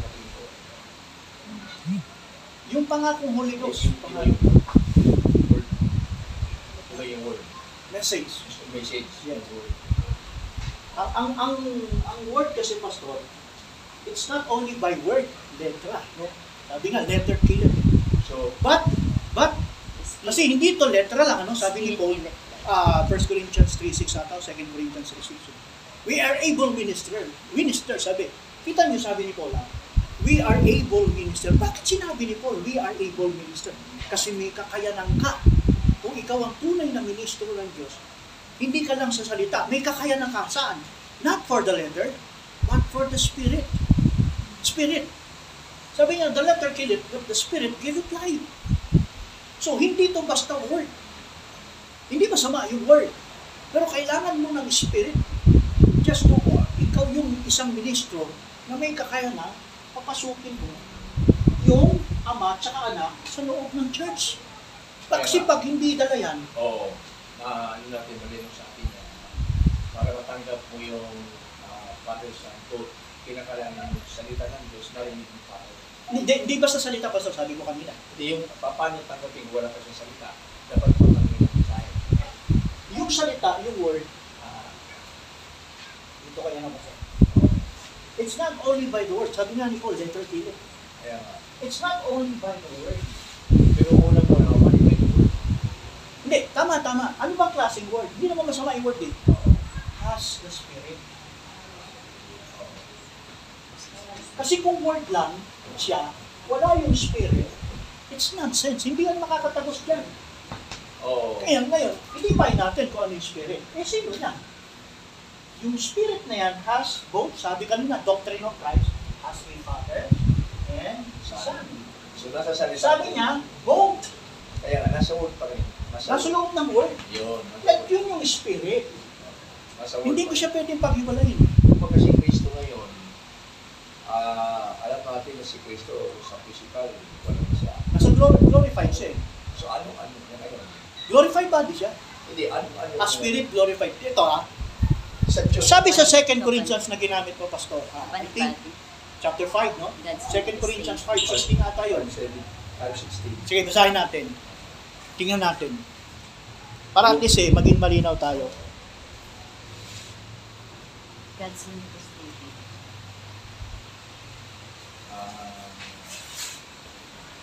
Hmm. sino na sa naman? Dali lang, Pastor. Linawin muna natin. Ano ba yung sinasabi ni Pablo? Na kaya ngayon, hindi namin nakikilala si Jesus. You know, in the first place, di naman niya talaga nakita si Christ. Eh. Ang pwedeng magsabi niyan, yung mga apostol na eyewitness. Kasi sila mismo ang nakakita kung ano itsura ni Kristo ayon sa laman.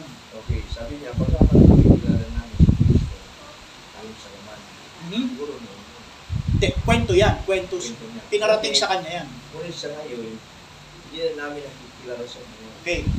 Ngunit sa ngayon, hindi namin siya nakikilala. Kasi bakit? Ano ba yung mula dati sa laman? Yan yung kanyang dating kalagayan. Noon, In flesh. Noon. In flesh yan. Pero, nung namatay si Kristo, alam natin, binalikan niya ito. eh. Nung binalikan niya yan, tawag niya diyan ngayon ay glorified. Glorified body. Tama ba? Mali ba ako dito? tama yan. Tama yan. So, itong glorified body, hindi siya nakilala nung siya na-resurrect. Nung naglalakad, yung dalawang kinuwento na ni Pastor, naglalakad sa dalawa, dalawang ah, alagad, na, tama ba Pastor, di ba? Sa Imaos. May dalawang alagad na naglalakad. At merong sumama sa kanilang isa, walang iba kundi si Jesus. Nakilala ba nila? Hindi. Pero nasaan ka talaga si Kristo? Nasa laman ba? Sagutin niyo. Ang glorified na yun, nasa laman ba o hindi? Hindi. Spirit yun. Spirit na yun eh. Pero nakikita mo siya. Sino ba yung nakit? Sino ba yung kausap ng dalawa sa ima? Sabi ni sabi doon sa kwento, si Kristo yun eh. Hindi yun yung ama. Pero alam natin yung ama nandun sa kanya. Kasi glorified body siya kasi hindi naman siya pwede mag-glorified body kung ama sa kanya. So, yung sinasabi ni Pablo na hindi na siya nakikilala sa laman noon, yes. Pero nung siya ay, nung siya ay nag-glorified body, yung kalagayan niya, pastor, hindi na yun laman. Spirit yun. Yung glorified body, kaya tumatagos nga sa kansa siya God's- pumunta eh. God's. Kaya, yung sabi ni Paul na hindi na siya nakikilala ngayon, hindi mo siya talaga makikilala at mag-appear si Kristo ngayon. Hindi mo siya makikilala. Una, hindi mo naman siya nakilala noon. Yun din ba yung Chopin? Chopani, yes. Chopani yan. Hindi mo siya makikilala in the form of the Spirit ngayon. Kaya, si Kristo ngayon, bagamat, kasi si Kristo ngayon, hindi siya nasa labas. Pumasok siya sa loob eh, kasama ng kanyang ama sa kalagayan ng Holy Ghost. Ngayon, sa paanong paraan? Because of the Word. Hindi not only by the Word, kundi kasama yung Spirit. Ano yung Spirit? Father and Son. Ngayon na tinatawag na Holy Ghost. Oh. Pero ngayon wala na si Kristo sa ni Kristo.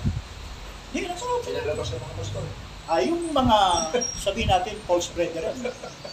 Tama yun. Wala na, kumakatok nga eh. Oo. Pero ang pinag-usapan natin yung tunay na iglesia. Na kung saan, nandun yung Holy Ghost. Nandun yung Holy Spirit. Pag sinabi natin Holy Spirit, this is not only the Spirit of the Father, this is not only the presence of God. Nandun yung bahagi ni Kristo at hindi pwedeng mawala. Kumbaga, yung human spirit ni Kristo. Hindi na yun human spirit, Pastor. Hindi. Sinasabi ko na nga, it's nga, yung human spirit ni Kristo hindi nawawala. Wala na yun. Wala. Na yun dati. Ay, yung, yung human spirit, yung human spirit niya, ito na yun.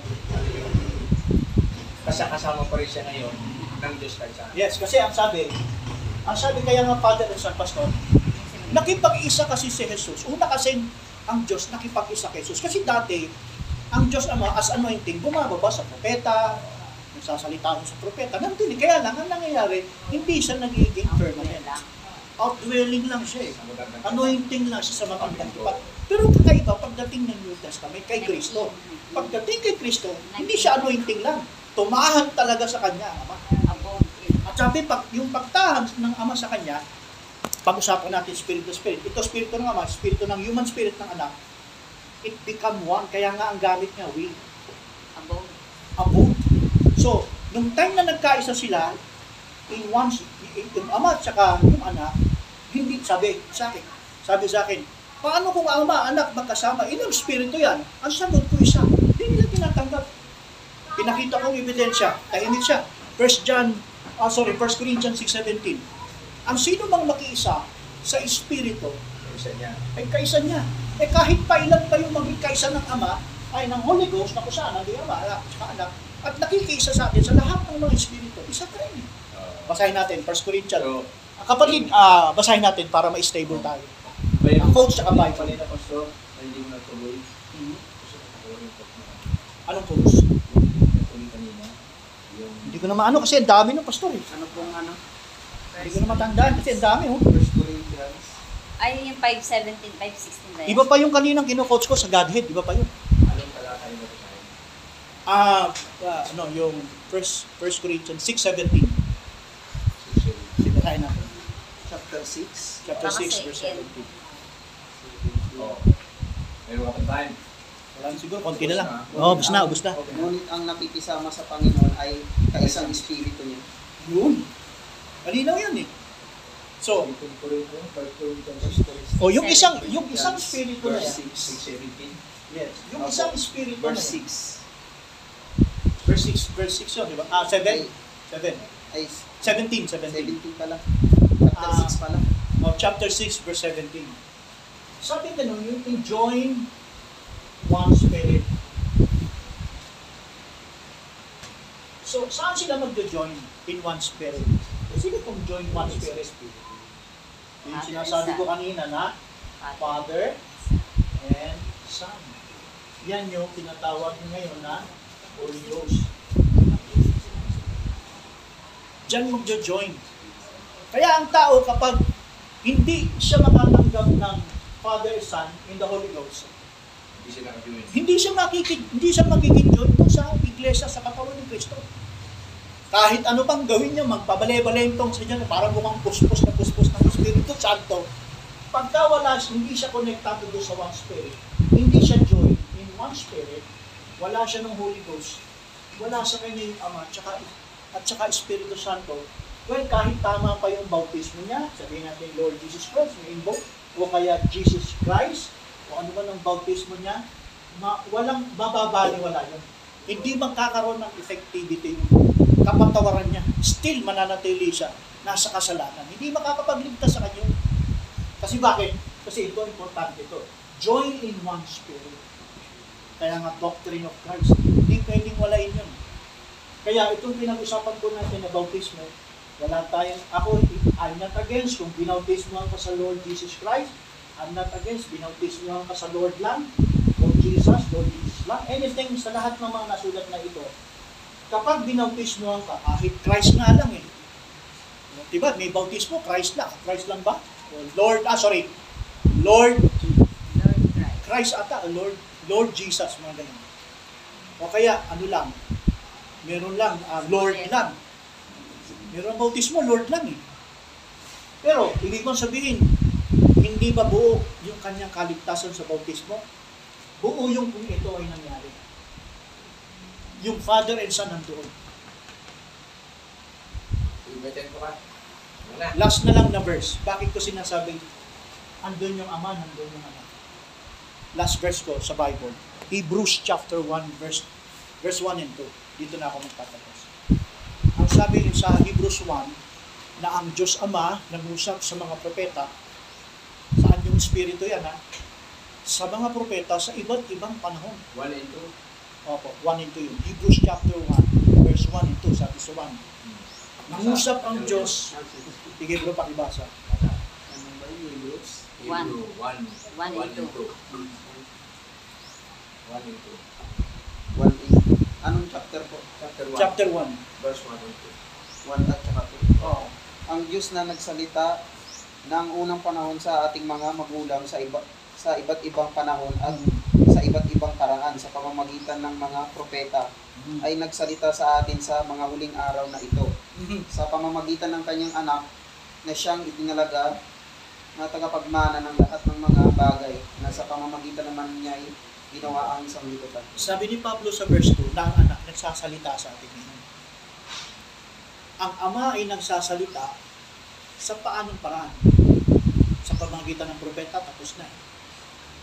Sabi ni Pablo na ang anak, ah, ang, ama ay nagsasalita sa atin, hindi direkta. Nagsasalita siya, sabi ni Pablo, sa pamamagitan ng anak. Ngayon. Sabi dyan sa verse 2, di ba? Ulitin mo bro, dahan-dahan lang para ma- makita natin. Mabilis yung basa mo eh. Ay nagsalita sa atin sa mga araw Sino raw yung nagsasalita sa atin? Sige, tuloy. na ito sa pamamagitan Yun. ng kanyang anak Ayun. na siyang itinalaga na tagapagmana ng lahat Sa panahon daw ng dispensasyon ng biyaya, ibig sabihin, church ages, hindi Old Testament, panahon ng dispensation ng church ages. May nagsasalita daw sa loob. Hindi lang panahon ni Pablo yan, ha? buong church ages yan. Sa panahon ito, sabi ni Pablo, ay nagsasalita, sa, sa panahon ito ay nagsasalita sa atin sa pamamagitan ng anak. In other words, doctrine of Christ, both Father and Son, proven na yung one Spirit, yung Holy Ghost, nasa loob ng iglesia, nagsasalita ang Ama, ang Diyos Ama, sa pamamagitan ng anak. Nagpapahayag siya. Sabi nga nun, yun ang merong ng right formula of baptism. Tama dun sa Matthew 12, chapter 28 na Jesus. Kapag malinaw sa atin yung Matthew 28 na yung singular name ay Jesus, it's both the Father and both the Son, which is the Holy Ghost, nandun yung Lord, nandun yung Christ. Complete. Kaya kahit magbautismo ka ng Lord Jesus lang, o kaya ng Jesus, ang importante, you have the, the clear understanding about singular name in salvation. Tungkol dyan, may clear understanding kung sino yung Diyos na yun. Yes. Tama. Diba? So, Eh, sorry. ang ano. Jesus Christ, hindi, Praise the Lord. hindi, pwede makapagsalita Oh. si Jesus Christ. Kasi si, si Kristo kasi, si Kristo kasi hindi siya pwedeng magsasalita. Sinabi na nga yan eh. Wala siyang pwedeng anumang sasabihin maliban sa Ama. At yung Ama, hindi rin gagawa ng direktang pangungusap sa kanino man nang wala siyang gagamitin. So sabi ko, yung Holy Ghost, yung presensya, yung, yung Holy Spirit, it's not only the presence of God, it's not only the, the Spirit of God. By His presence, nandun din yun sa Holy Spirit yung human spirit ni Christ. Subject doon, kaya hindi mo pwedeng paghiwalay. So this is not only the Word, but has the Spirit. The letter has killed. Kasi bakit the letter has killed it? Bakit? Wala yung Spirit eh. But the Spirit gave it life. Yan yung Holy Ghost. So, manalangin lang po ako. Salamat po, dakilang Diyos. Sa hapong ito, Lord, sa aming pong ah, talakayan. Lord, we are not here just to deviate our brothers or our brethren here, Lord God. Nandito kami, Panginoon, upang mag-fellowship, Lord. At ah, pag-aralan po namin ang, ang mga salita mo, Lord. Hindi namin, hindi ko sinasabi, Panginoon, ito'y, ito'y tama, lahat. But in my own self, Lord, this is only my expression kung ano man yung tinanggap ko, Lord. Yes. Hindi ko po ito pinipilit sa kanila na paniwalaan ko nila. And this is only about sharing, Lord God. At ganun din si Pastor. Na kung ano man ang naibahagi niya, Panginoon, ah, lahat din yung mga yun ay nasa pag-aaral ko. Kaya, hindi ko po sinasabi na ang lahat ng sinasabi ko ay it's an absolute, ito yung katotohanan. Hallelujah. This is only a fellowship of that. Dalangin po namin, iniiwan po namin ito sa iyong banal na Espiritu na siya po ang magpunyagi, siya po ang magbigay ng conviction sa kung ano po yung mga napag-aralan Diyos, nagpapasalamat po ako na pinaunlakan ako ng aking kamanggagawa, Panginoon. I appreciate so much, Lord God. I so much respect sa kanyang uh, pagpaunlak sa akin, pagbibigay ng panahon para makatayo ako, Lord, makapag-share ako sa harapan nila, Lord. Kasama ng kanyang may bahay, kasama ng mga kapatiran na ito, Lord. Lord. Sana naging maayos ang aming sharing, naging uh, fruitful ang aming pag-uusap, Lord. Kaya kayo pong patuloy na nag-indicate ito, Panginoon. Sa aming pag-iwahiwalay, sakali man kami ay magtapos ngayon at uuwi kami sa kanya, sa aming tahanan. Lord, dala namin ang iyong kapayapaan mo. Dala namin ang iyong presensya. At salamat dahil nakinabang kami sa pag-aaral na ito, Lord. At nawawala kami ibang pinapapurihan at pinasasalamatan sa mga oras na ito dahil sa amin wala kami Panginoon. Kami mga servant mo lang, kami mga sisidlan mo lang, Lord. Ang itinataas namin, Panginoon, ay ang iyong pagkilos, ang iyong pagpapahayag sa pamamagitan ng Espiritu Santo, it is between the Father and the Son. Lord, thank you for that this kind of Holy Ghost na in this generation eh, ay binigay niyo po sa amin. Sabi ng aming mahal na propeta, it is not the generation about what the Pentecostal has teach, Lord God, to remit the sins of any man, but it is the blood of Jesus Christ will cleanse by the Holy Spirit. Salamat Panginoon, pagpalain niyo po sila ang mga aming natanggap sa araw ito. Ipagpala niyo po ang ang gawain sa dakong ito, Lord, sa buhay ng aming kapatid Pastorolan, ah, Pastorolan. Pagpalain niyo po sila, naway uh, patuloy mo pa silang uh, punuan at pagdagan ng mga mga kaluluwang ipagkakatiwala ng Panginoon sa dakong ito, Lord. Bless niyo po sila, Panginoon, in every way. I ask this, Lord God, hiling ko.